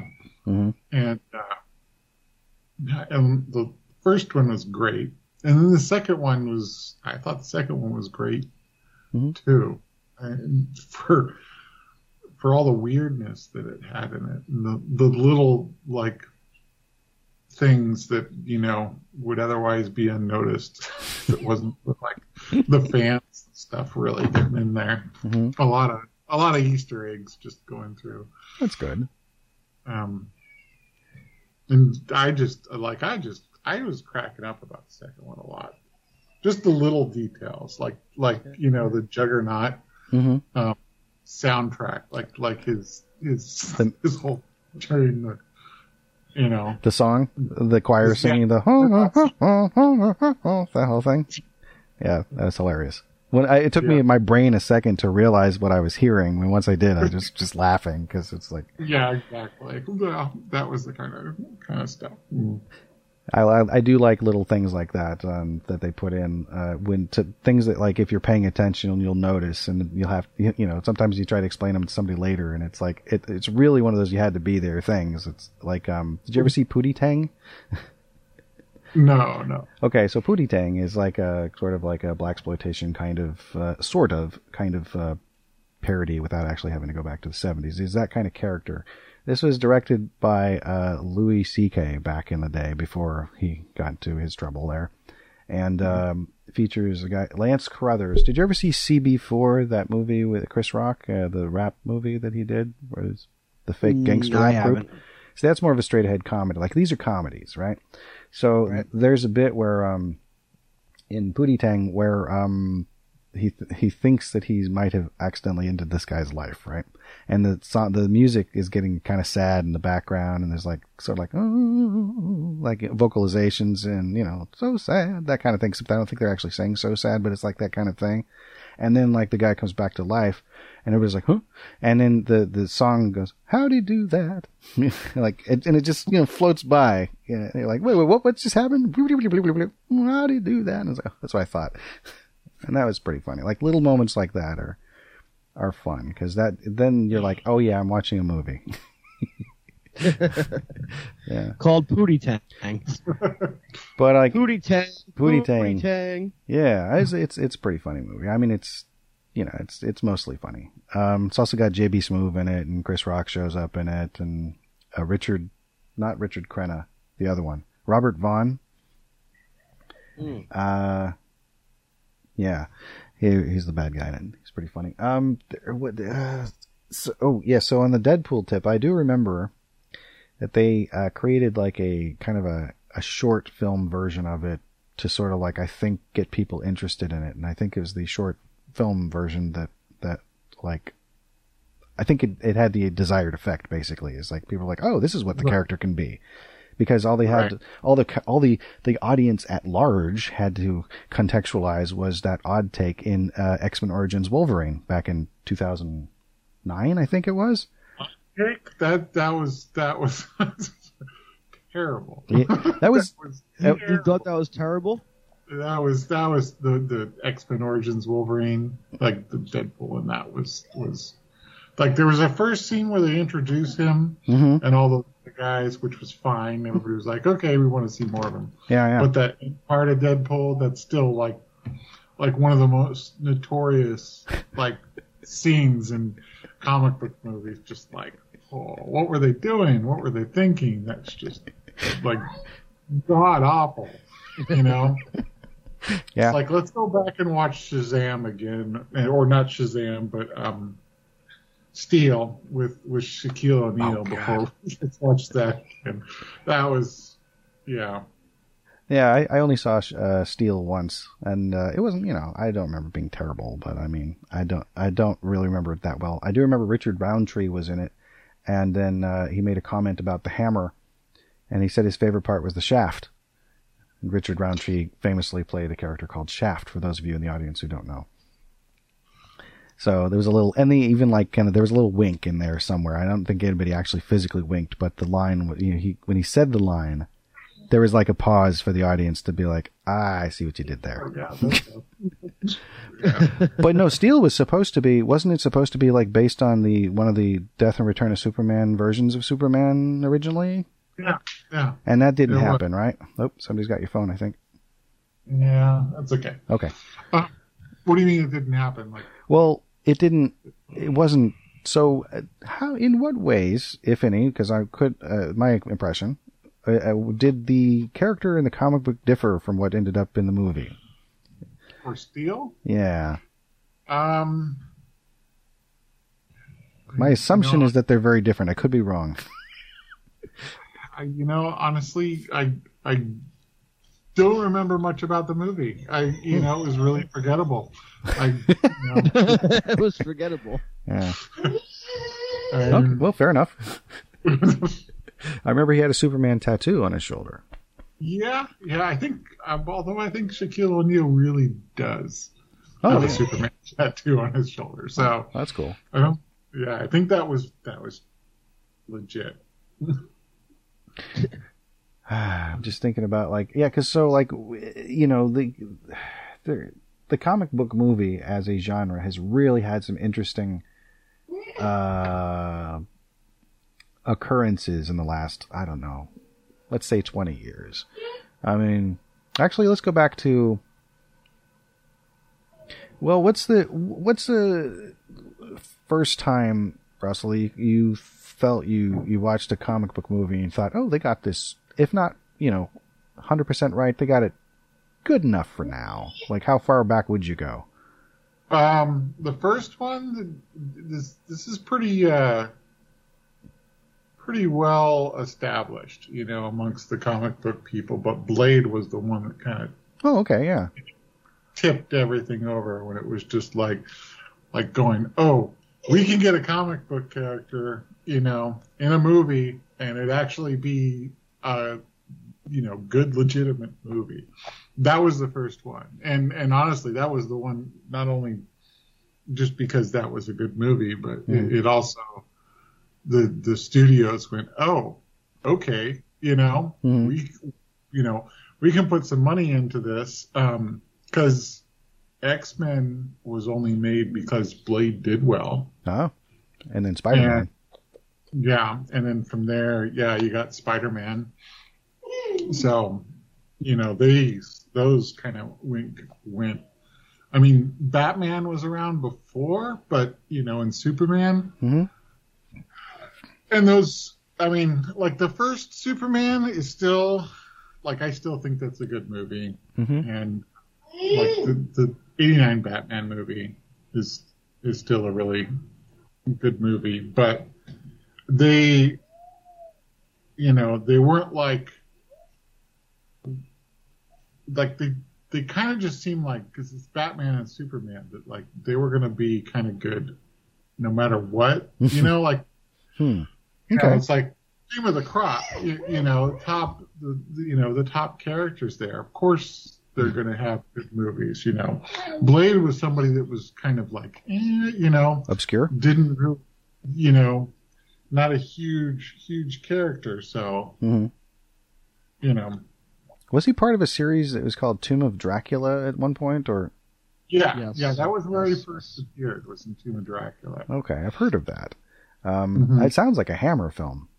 Actually, if you uh, watch, if you ever see, you, you watch Comic Book Men, right, Tyson? At least the uh, reruns and stuff like that. I have Actually, seen it, but no. I've seen a couple episodes, but n- nothing past like the first series. Yeah, I know, I know. There's, I don't have a lot of time to watch TV. So Sorry. there's, there's uh, I, I don't know, I don't know what se- I don't know what uh, season it is, Mhm. but uh, one of the seasons, uh, somebody brought in a, uh, or either they brought it in or they were buying it, but they had a, a Tomb of Dracula with uh, I think Blade in it.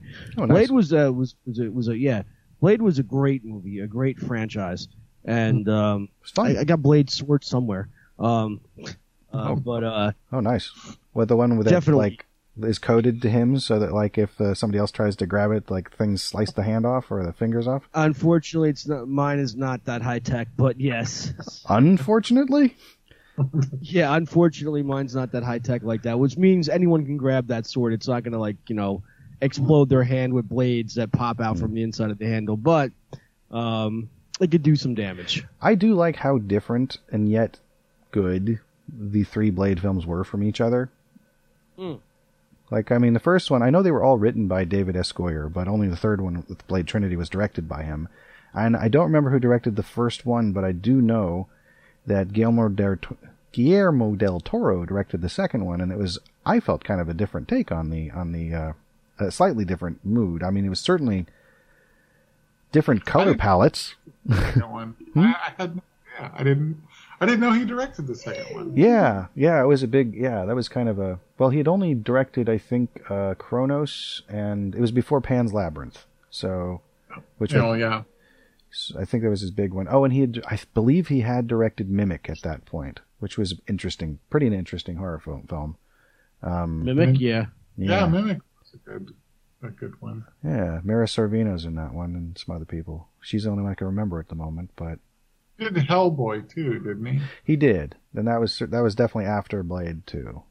Um, And Ryan Reynolds was in Blade Trinity. hmm Hmm.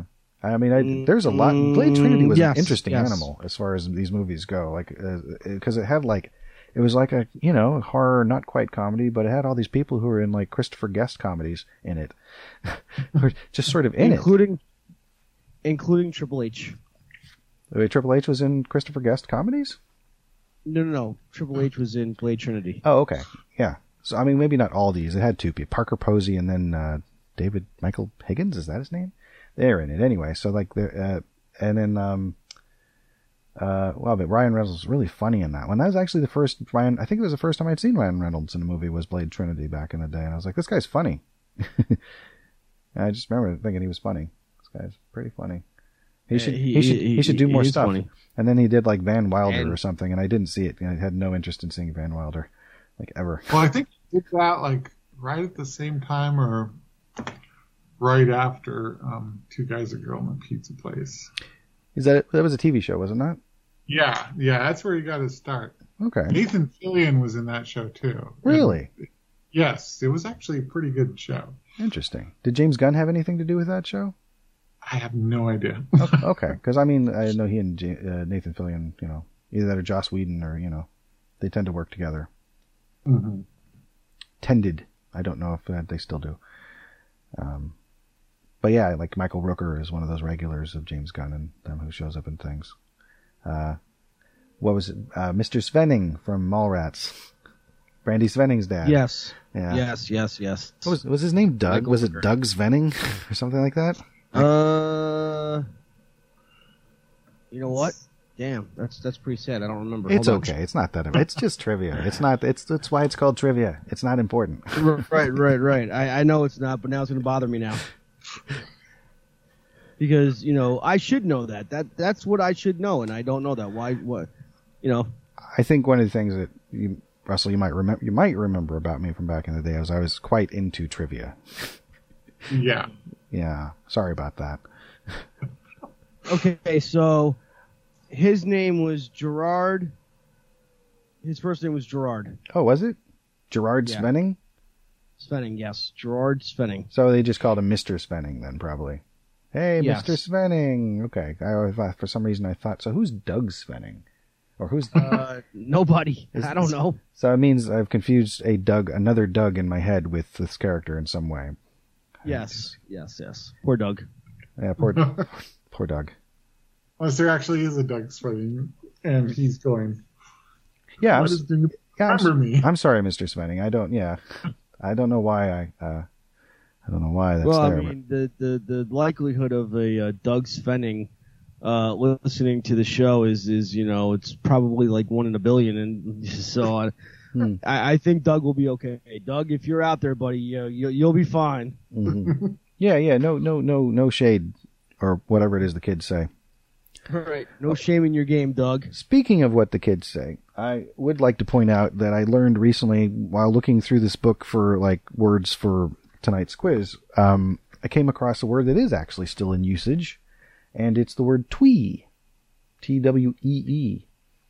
Twee. Yeah, I hear people use the word twee all the time. They're like, yeah, I like it, but it's a bit twee.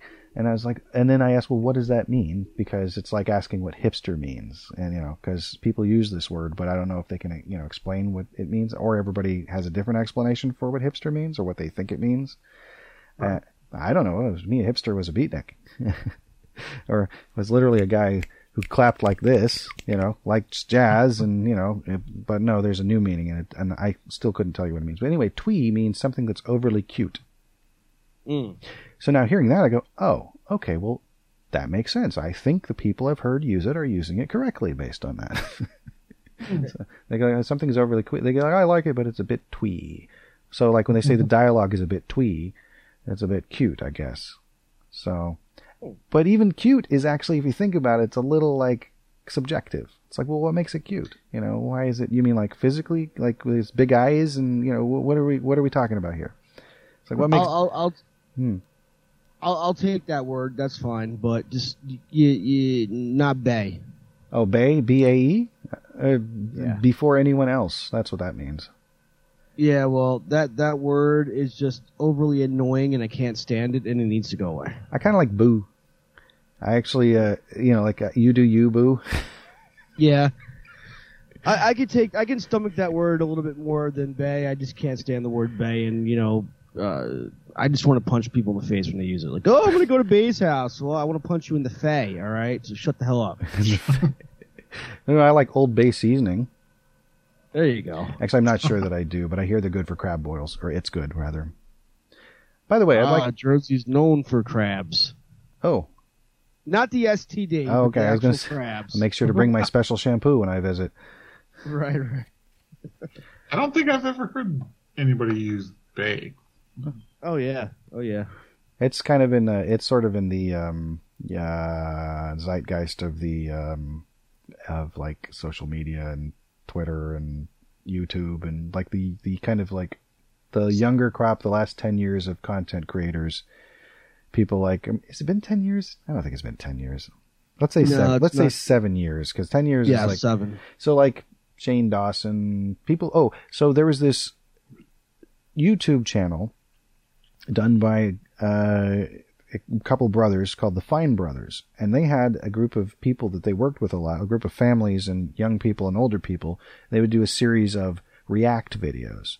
So it was like elders react to Marilyn Manson or something. So it would have all these, you know, you'd get the same people like like in back in the day when VH1 had the I love the 80s or I love the 90s and you'd get this sort of certain group of celebrities or comedians that would always be commenting. So you'd see like Paul F. Tompkins a lot or you'd see Doug Benson or occasionally you'd see Tonya Harding who is neither a comedian or uh, whatever the thing I said, but still they were a person who were around at the time, you know. Uh, you'd get people like that and they'd be commenting or Patrice O'Neal, rest in peace, and they'd be commenting on I don't know it was a toy maybe that they had when they were growing up, or they saw commercials for like the one of the early handheld toys Merlin, that red thing with the look sort of like a, a phone that had the buttons and it would beep and you'd play like eight different games on it or whatever it was, but it was all based on a. Does anybody remember Merlin? I do not. Hey. Okay, so it was like early, early toy. So like people like, oh yeah, I remember Merlin, boy, this thing, and then they'd pretend to play with it, or they'd be handed Merlin, so they would have to interact with it and figure out if they could remember how to use it, and it would you know be just a couple seconds here and there, and it would all get stitched together because they were dealing with like twenty or thirty different nostalgic things in one episode. Having to do with the year 1981. This year in Right. film, 1981. People be, oh, I remember My Bloody Valentine, whatever it was, you know, and Right. yeah, because that was 1981. Anyway. Because I, I have a problem with the light bulbs in that movie, but that's just you know that's just me. The, you have a problem with the light bulbs in in uh, My my, Bloody- bloody, Valentine. I remember Yes, I you do. saying something about that. Yeah, I haven't seen. Again, I haven't seen the movie yet. I Well- saw, saw like the first five minutes. Uh, I will be finishing it at some point. It does look kind of funny. Well, there's so there's no there's no spoilers uh, when I talk about the light bulbs, right? So even when I say they go down, you know, they they go down to the mines. Um, it's again, I'm not spoiling anything, but here's my problem. Mhm. When they're giving this tour down in the mines, they they come across uh, a section where it's uh, they say, oh yeah, this is built in you know the 1800s. It's all abandoned now, and but yet uh, uh, it's been abandoned for how many X amount of years, and no one goes down there anymore. But yet the light bulbs still work. You know, it's kind of like when uh, the, the you'll you'll see it. There's like a young couple that gets uh, chased into like this room that's been, and, and the room has basically. Um, Light bulbs. well, yeah, yeah I'm, Sorry. I'm getting to that part. Okay. But but it, it's the the um, exterior of the room Mhm. uh, is basically been blocked off, like the entire thing, to suggest that this room goes deeper, right? Mhm. And at, at one point, we do in fact see the room go deeper when there's a cave in. But now my problem is, here's this room that looks old as hell, Mhm. probably from the 1800s. It's all been blocked off, so you can't go any further than this little room, uh, or what's been created as a little room. But yet, the light bulbs beyond this thing still, you know, they still work. So that my problem has been the light bulbs, if nothing else, with this movie. And Makes sense. I hear you're saying. right, Well, it's Yeah, you know it's probably it. for source lighting. That's what they do. well, in- I, I, I get that part, but I mean, I, I mean, I, I came to that conclusion too. But it's still funny that you know, sure, sure. I, I, I know it's source lighting, but here you're you're trying to you know uh, present a room that's been you know abandoned since the 1800s, and yet the light bulbs still work. Come on. I wonder if that'd be diegetic lighting, light, lighting, or if diegesis only applies to like music in film. I don't know. I think diegetic lighting might also exist. Um, I mean, as as far as the movie itself is concerned, yeah, I mean it's it's it's a fun Canadian slasher uh, movie. It's it's it's quirky a little bit, but it's it's definitely worth the watch at least once in your life because it is it, as far as like slasher films is concerned. It's great. Oh, good. Yeah. I'm sorry I laughed. It's just uh, so, No, it's funny. No, There's no. parts of it that's very much funny. no, I, but, you know, no, I hear you. I'm not laughing because I imagine that it's not funny or anything. I Yeah, have a yeah, very, he's- he's I have laughing- specific triggers. No, it's because I hear this is my stupid brain. I hear a certain combination of syllables, and then it, it triggers a reference in my head to something else. So, like because I heard Canadian slasher, it's got the same Right. amount of syllables as uh, a Mexican hayride, which is the, the- which is the tune da da da da da da da da da da. da. So I hear Canadian slasher, and it and it just for a second, and then it's like my brain reacts to Well, it. I, at I least hate it it, didn't but it take your- happens. all hmm, go ahead. at, at, le- at least it, at least it didn't take your mind to a dirty place. No, no, where no. you weren't thinking of cheese and ass. Uh, It, same. and ass. All right, all right, all right. You know, now I have to bleep four things. Thank you. So anyway, uh, Why? What? You have to bleep ass or these? oh, actually, no, I just have to bleep. That's a good point. Now, I now I, I only have to bleep three things because I don't. I only bleep so- ass if it's followed directly by the word hole. so Russell, uh, when Tyson decided to, he wanted to uh, start bleeping uh, all the curse words out. Uh, I very much said, "Well, why?" And he very much, you know, explained to me, you know, we might get a broader audience and things like that. So I thought about that. I said, "You know, that makes sense. We'll we'll we'll do that." Now, keep in mind the earlier episodes of uh, of our show here isn't uh, bleeped out, obviously, because there's way too many curse words. So, but you know, Tyson here is going to act like he's having a hard time right now. I mean, you should have heard it when we had, let's say, uh, Jesse Camp on the show, or even sometimes I love him to death, Ed Wallach. I mean, sometimes the you know it, it turns into a real after dark special, and the curses just drop here and there. I mean, you know, Well, we actually, I actually started the bleeping. Uh, that we got, I think, three episodes of, of content worth from Ed Wallach, and uh, so I think I started bleeping on the second episode because there was just so many swears dropped by everybody. I thought, I wonder how difficult it would be, or how funny it would be to bleep all of these. You know, because I mean, honestly, and I say this all the time when it comes up. It's like it's not like people don't know what words are being used. So I mean, what are we really doing? All it's doing is just calling attention to it. But there were so many swears that I thought it'd be kind of funny if it was just you just hear the same thing over and over again because it's like fifty of them, you know, or something in two hours or whatever it is. No, less than two, less than two hours. It was a lot of them. So it's like like I used the Skype noise uh, for the the F word, and so I thought, oh, this has this actually kind of sounds still kind of sounds like the word, but it's not the word.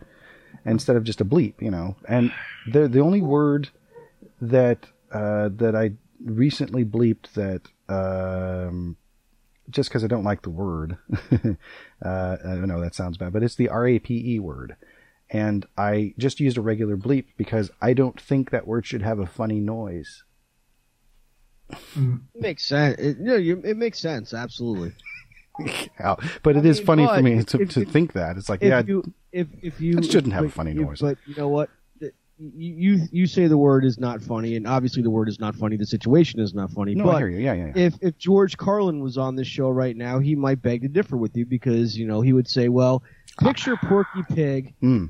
Big Elmer Fudd, or vice versa." Oh yeah, I've heard that joke. I've heard that. That actually, but that's a whole different thing though. And right, but he was he was trying to say that everything is funny, no matter what the situation is. It's it's it's funny, and um, he was basically saying, you know, uh, I can prove to you it's funny just by again Porky Pig being Elmer Fudd. yeah, stop saying it. Okay, and so yeah, Yes, context is everything. Yes, context is everything. Absolutely. I I So- believe that context is everything. Yes, So, but yes, the man was a genius. he was. Yeah. Uh, a lot of lot of good like, mat- Stop saying it. A lot of good material. No, you can say he's a genius until it comes until the cows come home. Um, in fact, there's a there's a podcast I uh, used to listen to more often where instead of saying "swear to God," they'd say "swear to George Carlin," because comedians say "I swear to God" all the time, and when they're lying. You know, like, like, or- Really? yeah, yeah, absolutely. You know, they'd be like, "This happened. I swear to God," and they're completely full of it. But it's, it's, it's a, it's a, it's just a storytelling tick that they, they do. There's a lot of comedians, or like, um, uh, uh, like Johnny Carson would be like, you know, he'd hold up his hand and, you know, it'd be like, uh, you know, "Li- li- this is true. This is all completely true. And then he'd go on, and no, it's not true. He's lying. He's lying his butt off because it's, it's a story. Comedian. So, so like, so the reason why, so is because when they talk about things, they wanted to be able to differentiate between when they were lying and when they were actually telling the truth.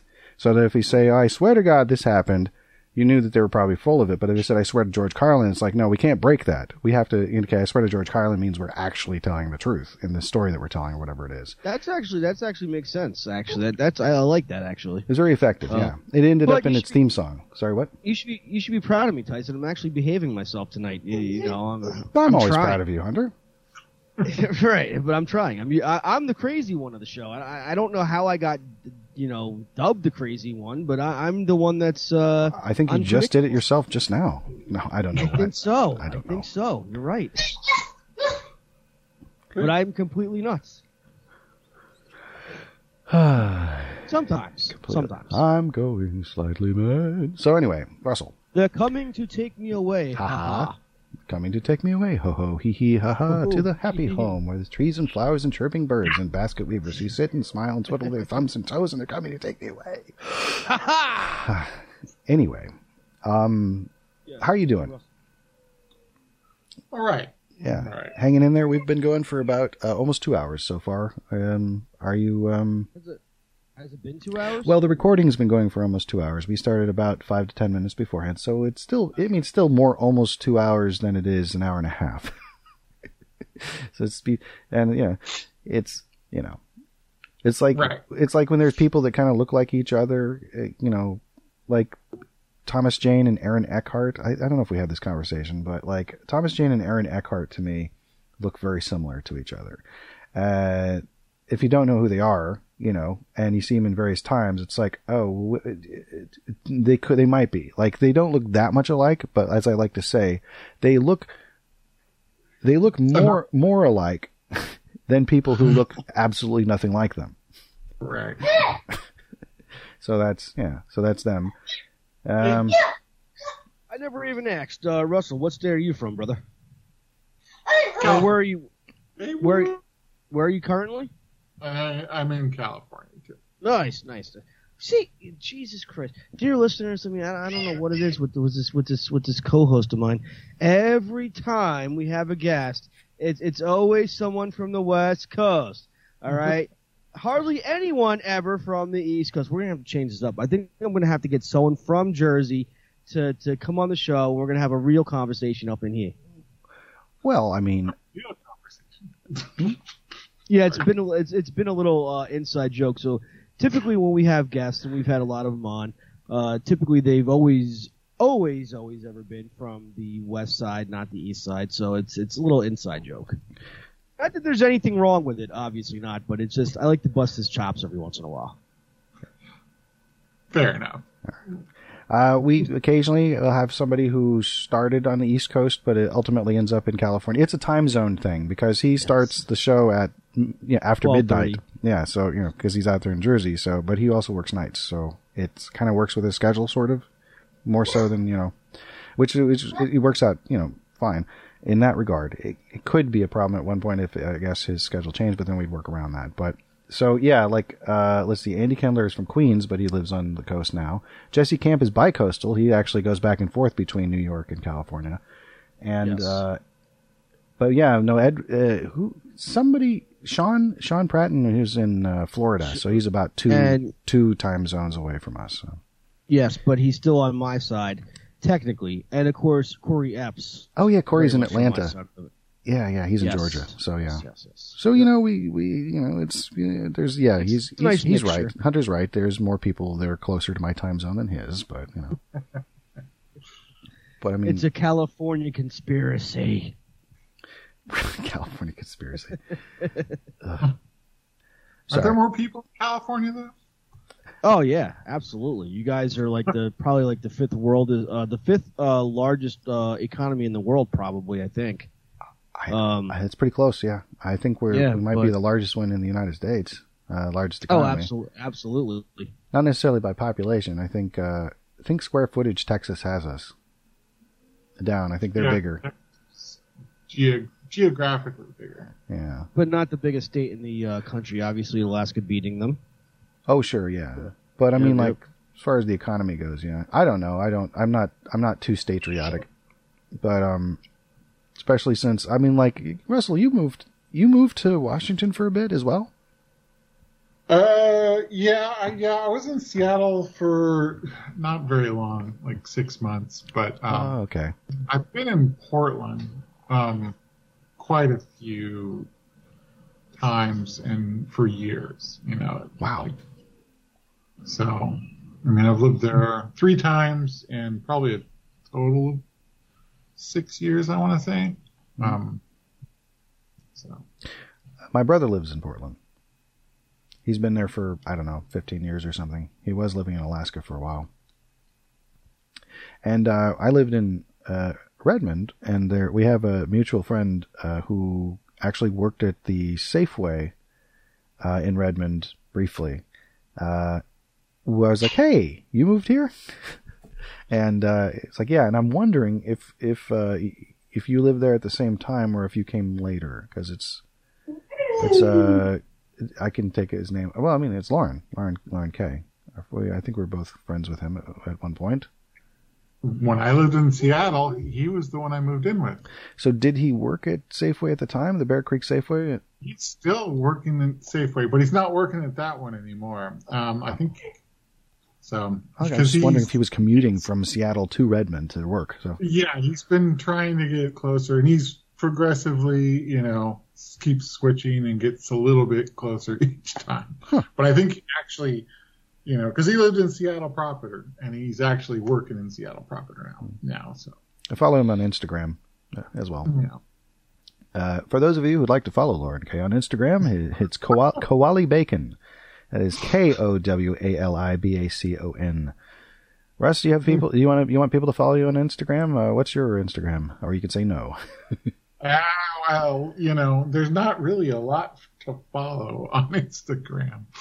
Um, but actually, I have, I have, well, I have like four different accounts, but two of them, Oh. two of them are just like art accounts, um, just like for specific art pieces, Mhm. and then I got one that's kind of my general art stuff, and then there's like my friends and family one that, you know that has my normal stuff. Oh, you okay. know, pictures of the kid one. I think that's the one you're following. Oh, okay. Yeah, yeah. Good. Well, that. Thank you. Um, I would, I would like to follow your art one. I mean, if you don't want to say it here, you can. But I mean, why wouldn't you want to say it here? You want, you want, you want people to see it. and I, I don't know what kind of bump we can give you, but It's Russell Grayson, R U S L Grayson, G R A Y S O N. and that's Grayson like Dick Grayson from. uh Batman. That's actually that's actually my name. Now That's your le- your legal name. that is my legal name. Oh wow, I did not know that. Yeah, yeah. Had my name changed. Okay. It was one of the after my my divorce. It was like I changed my name, and then when I adopted my son, it was um, changed his name too. So we had the same last name. It was like okay, new family, new start, new new name. That's what we're doing. Very cool. Nice. Uh, nice. So when I write your name in the credit of the episode, shall I put it as Grayson? Yeah, yeah. Okay, I'll do that. So people in Ohio, people in Columbus, uh, Oh, you, yeah. you follow this guy right here, uh, Columbus. Uh, we've been talking about this. I'm not hearing from you, and I'm getting a little disappointed now. I will literally drive to Columbus, Ohio, because I'm that crazy. I want to hear from you guys. Let's let's do it up. Uh, so Russell, we've been uh, we we noticed that there was a spike Yeah. from Columbus, Ohio recently. Now we don't know if it's one person just going through 60 episodes or there's an actual uh, posse of people down there that took an interest in the show. But either case, Thank you for listening. uh, thank you for listening. Columbus, let's do it up. I want to hear from you guys. Hit me up. We'll do it up. Yeah, absolutely. That'd be great. Thank you, Columbus, for listening, even if it's just, you know, uh, uh, even if it's just one of you, especially because you've been listening to a lot of episodes, Columbus. Thank you. Thank, you very much. Yes. Mostly on I'll SoundCloud. tell you what, Columbus. I'll tell you what. The first person from Columbus who can prove to me that they're from Columbus. Now you have to be the first person to contact uh, either Tyson Rev T twenty three on Twitter or Zombie Bacterium on Twitter. The very first person to contact us that says they are from Columbus, I will personally give them a shirt. All right. Oh yeah, the shirt. I'm actually wearing our. Uh, you, see it, you can't really see in the little window, but it's our it's our show logo on a shirt. Um, that that red, black, and white thing that people see. That is the silhouette of the man with the writing on it. So nobody can see at the moment because this is an audio format. Although this will eventually be on YouTube. Eventually. Yeah. After I get But, done yes. putting the other 25 episodes that aren't up yet on YouTube. so I've got a kind of a backlog of, of things. But um anyway, um eek oo uh eep op ork ah ah.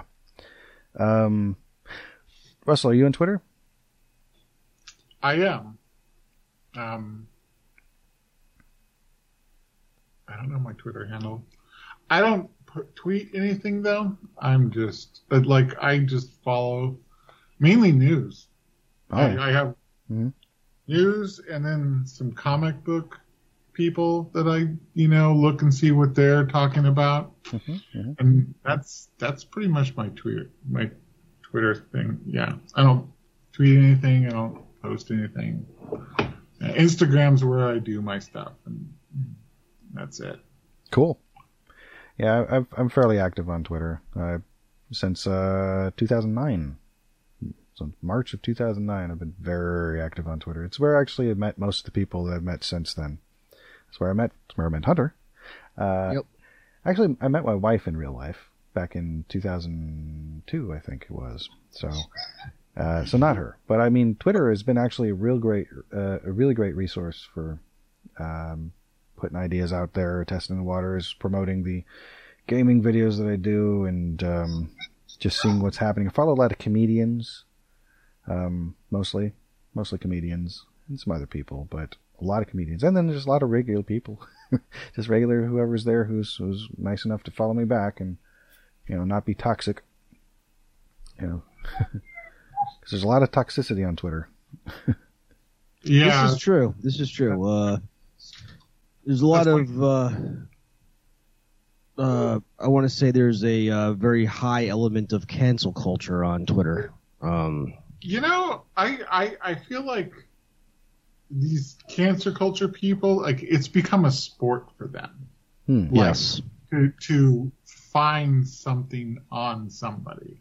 You know, when they're dredging through their history, their old tweets or videos or everything. You know, like just dig and dig and dig until they can find something. Mhm. You know, and You know what needs to go away, honestly, cancel culture, because the, the problem is is that cancel culture is part of the whole woke movement. And here's my problem with the whole woke movement. You, they're not really woke. They're just a bunch of twats. And you, know, yes, there are good. Don't get me wrong. There are very good causes that you can get behind, as far as like you know certain things that needed to go away. But I, I, I, I, I'm in agreement with you. I feel like now it's a sport. Now they're just trying. Take like for example, um, you know, say uh, a pick. Now I'm going to compare Tyson to Al Franken here, for example. Uh, say Tyson back in the '90s or early 2000s was at a party, and you know he's getting boozed up with you know a female friend, and jokingly they took a picture of him touching a boob, and it, and, and you know she was okay with it, obviously because it was a silly picture, right? Should should now, according to cancel culture or the rules, uh, Tyson should very much be canceled for this um, if it resurfaces. Obviously, this is why I think it's it's it's complete bull. Should be or would be. Well, would would be you would be definitely. Well, that's different than that should. point. I mean, it's just Right, you got to pick your words but- carefully. Correct. Right. You, you are right. But you would be definitely canceled at that point because you Yeah. know they would say, "Well, oh my God, he's touching a boob." Well, this is You know, that- assuming that I'm well known enough for people to give a crap about. Correct. there's that. There's that. Well, yes, there is this, but uh, also too, it's it's There's what I'm trying to say is Yeah. cancel culture has gotten ridiculous with itself. The same thing with woke movement movement gotten ridiculous with itself. It just needs to like anything else. It just need. It's almost like the the far. and I'm not getting political, but it's it's Yes, the you are. it's, it's, it's no, I'm not. Well, a I'm really bit. not. I promise you. Okay. It's it's it's but it's it's it's too extreme now. Uh-huh. In the beginning, yes, absolutely, it was great. It was fantastic because again, a lot of things needed to change and go away. Mhm. But now they're just getting too crazy with it, and they need to learn to just relax, take a breath a little bit, because not everything is a cause. And you can't be more, and this is a white person problem. You can't be more offended than the actual victim. You, you can't be, and, and that's what white people are doing. They're acting more offended, more butthurt than the actual victim. It's imp- a nice magic school bus behind you, buddy. Um, but it's Oh, just yeah. uh, it's. but it's but that's that's my point I'm trying to make. It, it the the fact that you know you, you can't be more offended, more bu- uh, more butthurt than the actual victim. You, you know what I mean? More Does that rectopathic. make sense? Rect- Right. Yeah, I mean you can you can sympathize with people absolutely, you know, but Um, yeah, I think that there is a place for canceling people who need to be canceled. I think the problem Yes. is is that once it started, it started becoming weaponized and retaliatory from the left to the right, picking out yes, picking out various people to become what is called a culture war issue, and then it becomes about that instead of real issues when there are actual people who are being victimized, um, which is a real thing. And then I think there's a lot of things below people who have been victimized as far as like strata of important things, many things under that that have also been attached to being quote unquote canceled and I guess that's probably what the cancel culture is. I think it's important to have the conversation about what's right and what's not right, and that's part of the good thing about social media. But Well, I mean, the- there's a lot of there's a lot of keyboard warriors out there too that find their balls, no offense, on social media. Um, Keyboard because when warriors. you when you hide behind a persona, because think about it, you go on Twitter, you go on Facebook, you go on any one of these social medias Yeah. uh, platforms. It, it's very easy to create, or even like the old AOL. Mhm. Um, it, it's very easy to create a persona and hide behind that and and be more tough than you would if you were in person. Sure, How sure, many sure. of these keyboard warriors would actually be tough, you know, in person, facing with a, a situation that they're fighting? Not too many. any. That's just it. Hardly any. That's that's the thing. It's easier. It's easier to, with that filter Yeah. to, to do that. And I think that's a that's a that's a big part of it. Yeah, But I, I I, think I think one of the things that you know as a culture, what we need to start doing with this though is is you know is is not look at like people doing something that's even like even you know offensive that that, that may be you know like something that you know we look at as wrong. We we need to start going oh we don't want to have everything anything to do with that person anymore. We need to stop shaming people. Like that's that's what needs to stop you know and what i mean by shaming is like saying this person is a horrible person because they did this thing and what we need to go back to and maybe maybe going back to it is overstating because maybe we were never there but I like that. Um, is is is you know looking at the act looking what it said you know and and and thinking about that separately from the individual Mhm. somebody says something does something that's that's you know you know morally apprehensible and and and you know if we were all being honest we've all been like that I mean, we have all made mistakes. We've all said things that are just ridiculous, Mhm. you know, Mhm. that we go Oh yeah, later and go, wow, you know, I really, really, really wish I hadn't said that. You know, it's it's in all our absolutely. you know but but we're human beings we make mistakes and we gotta we gotta look at it like when people do that it's just like that's just that's just a mistake that somebody makes and if somebody like if somebody is online you know and they post something that's offensive or racist or you know sexist i mean what what's happening now is people then all of a sudden like oh you're horrible that's stupid you're wrong you know get off kind of stuff. And that's what i see when i you know but really i think in those moments is when we need to go hey you know this is problematic. This is what's going on. And and not not saying you are a problem. Mhm. you are wrong. Saying this thing that has been said here this this kind of you know act that's being done there that that's what needs to be looked at Mhm. Mhm. You know, it's, it's, as far as like social media is concerned, um, I think it, I, I think the very thought of it was great, but um, It's a great experiment. it- it- yes, but it, it, it's gotten way it's gotten way out of hand. You're right. When it comes to like you know when when uh, it's, when it comes to like a post, a tweet, you know, comments made, or you know people trying to um, you know uh, uh, put that crap on social media, right? About you know because they're digging stuff up about somebody's past. You know what? I I think that the next challenge should be is people need to come off social media for at least a week and just just let it go. Take social media breaks. It's interesting. Yes. Hmm.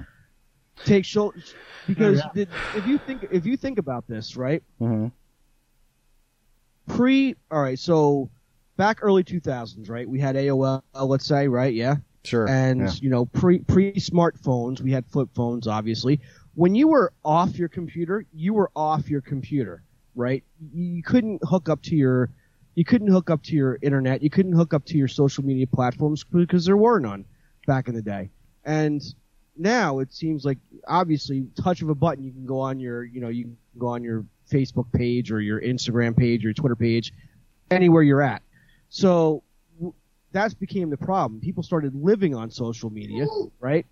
So we need to just give it a break. You know, just take away the power a little bit and not take social media so damn seriously because you know what?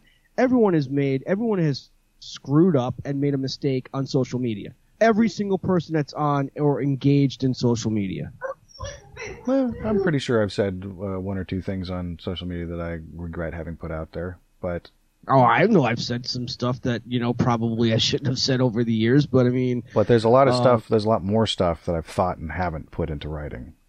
Like, well, obvi- obviously. I but- go, no, that, that's that's not for public consumption, not that thought. Well, also because people, if they're following me on Twitter, and they don't get what I'm about by now, they don't need me to rant at them and talk about how stupid I think people are because I'm not talking about the people who are already listening for the most part because I've kind of got my bubble down to where people who are already listening kind of understand how I feel about things.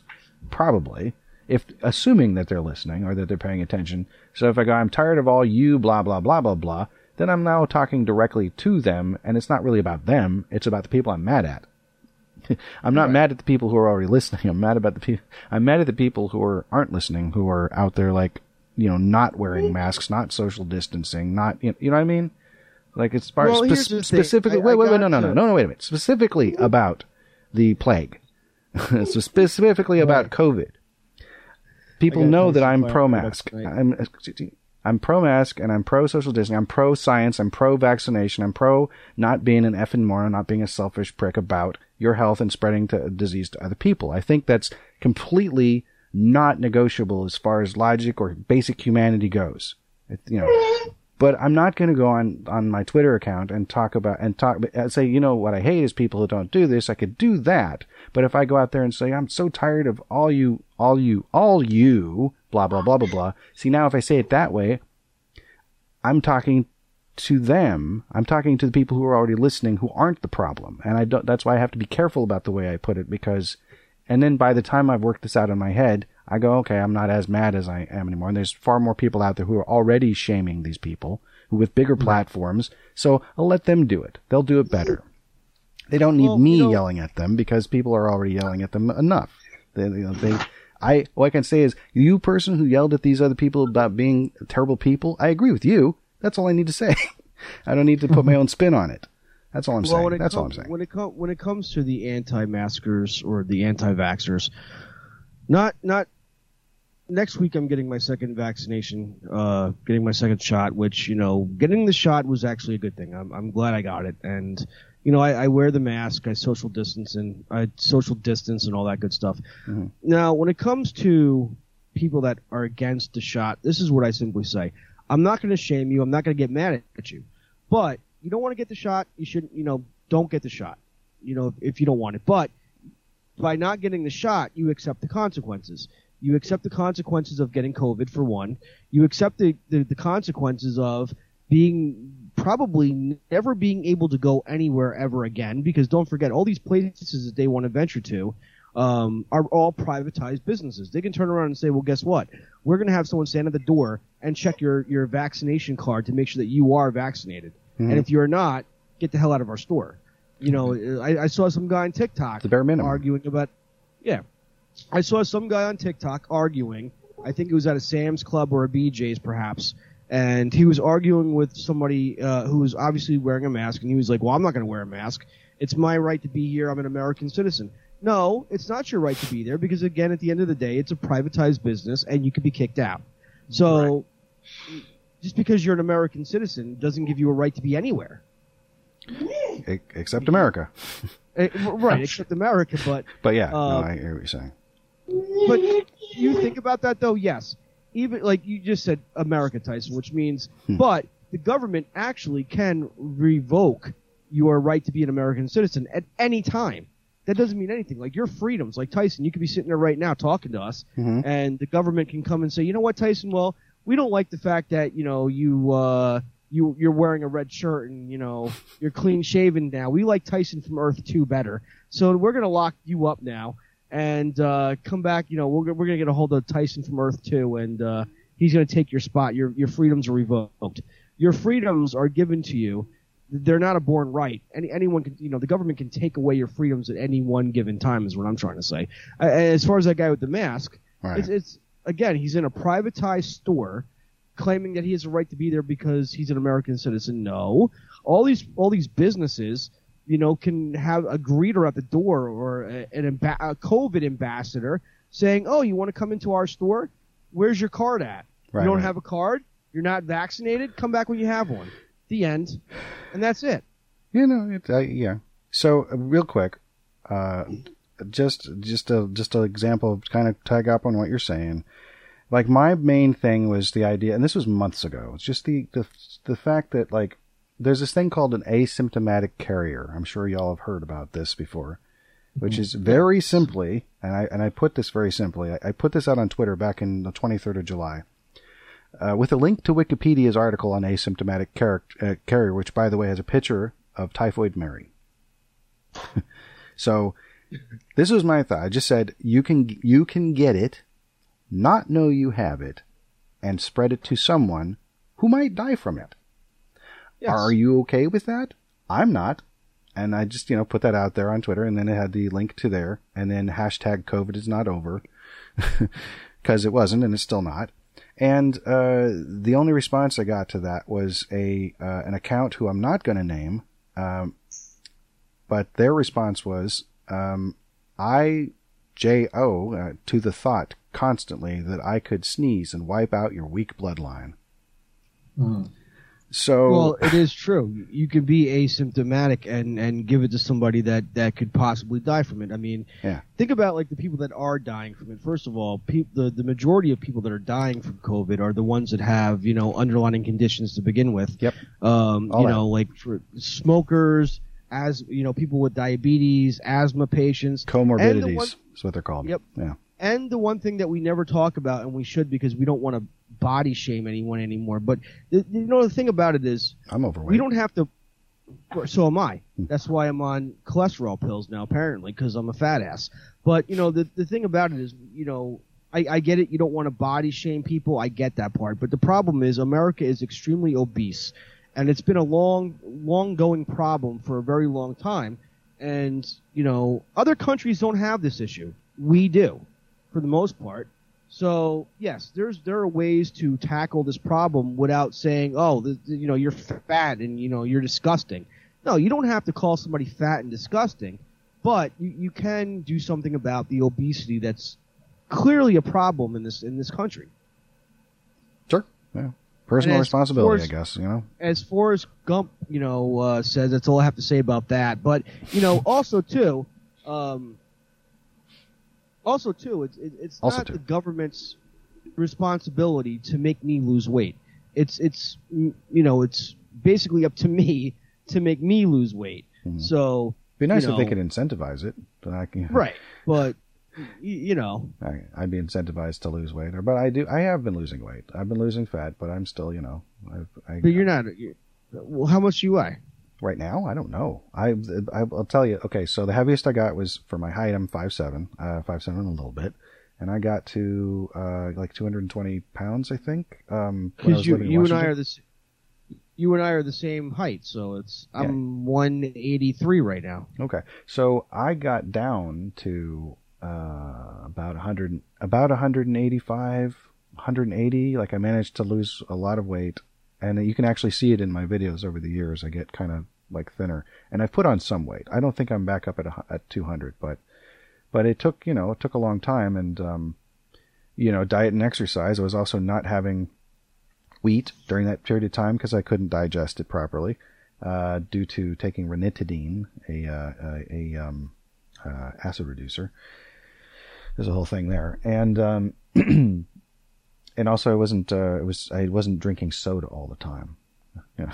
so I wasn't getting the same amount of sugar. I wasn't getting the same amount of wheat, which would like break down into more sugar, and I was exercising more. So lo and behold, I lost weight, and you know, and I and I I did well, and I was like, oh, this is working out. Okay, well, why don't just keep doing what I'm doing? So now I'm still losing body fat at this point, but you know, it's it's a whole it's a process. You got to kind of like, you know, I haven't completely integrated wheat back into my diet, but it's it's more than it was. It was like nothing. I was basically gluten free. I had to be. So I just learned a whole different way to, you know, eat, and I've kind of mostly stuck with that because there's a lot of food options out there that aren't that have nothing to do with wheat.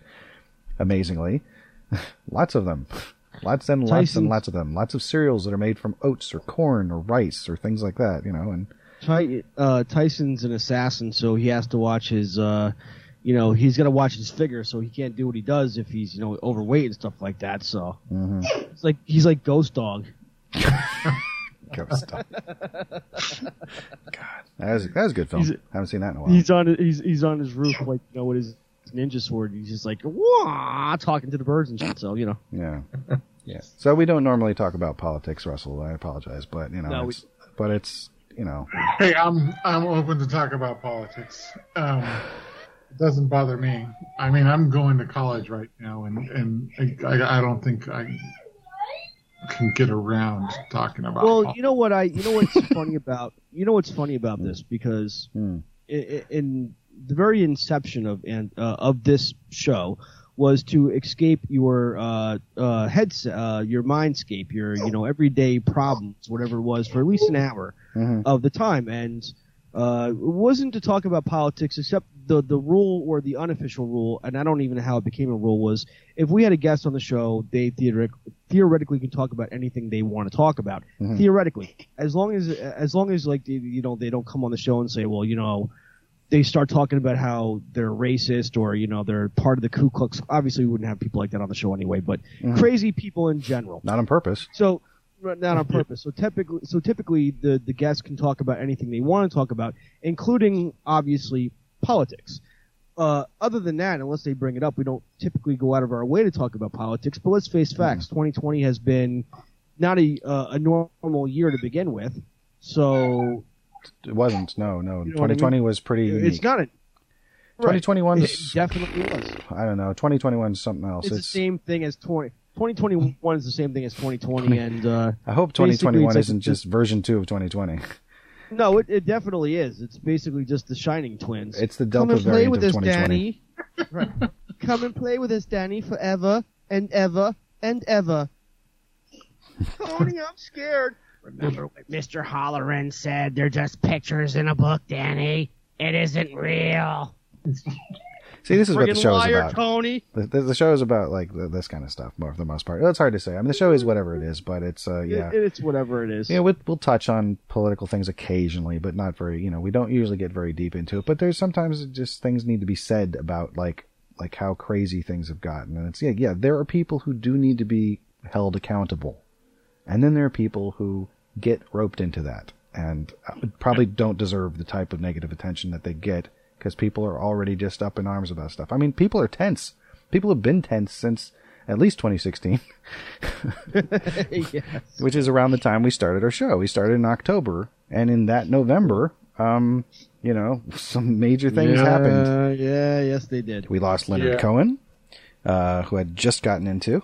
no, I'd gotten into it some time ago. Actually, I think you turned me on to Leonard Cohen, but um, well, somebody did. I think you did. I well, yeah, I know. I was listening to Leonard Cohen back then. Yeah, I think I got the greatest hits uh, from from uh, the Works. I think probably on CD. I imagine the Works there in Eureka, next to uh, the coffee shop. That I don't think the Works is there anymore.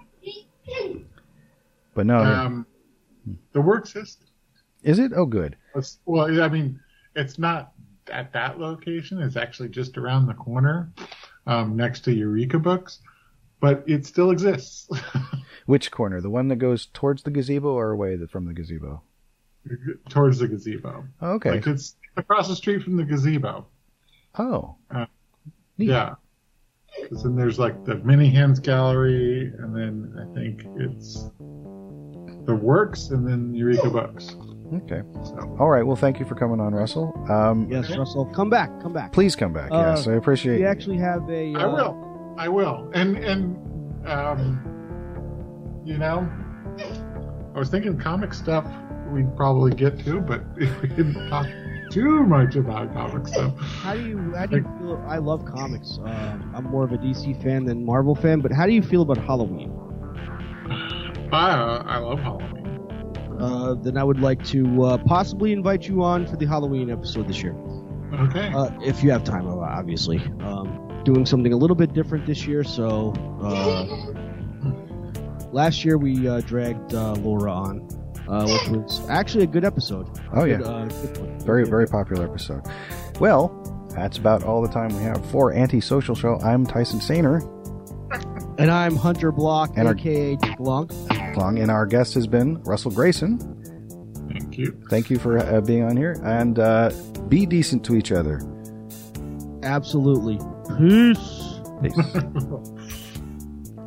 Thank And- you guys. Have a good time, folks.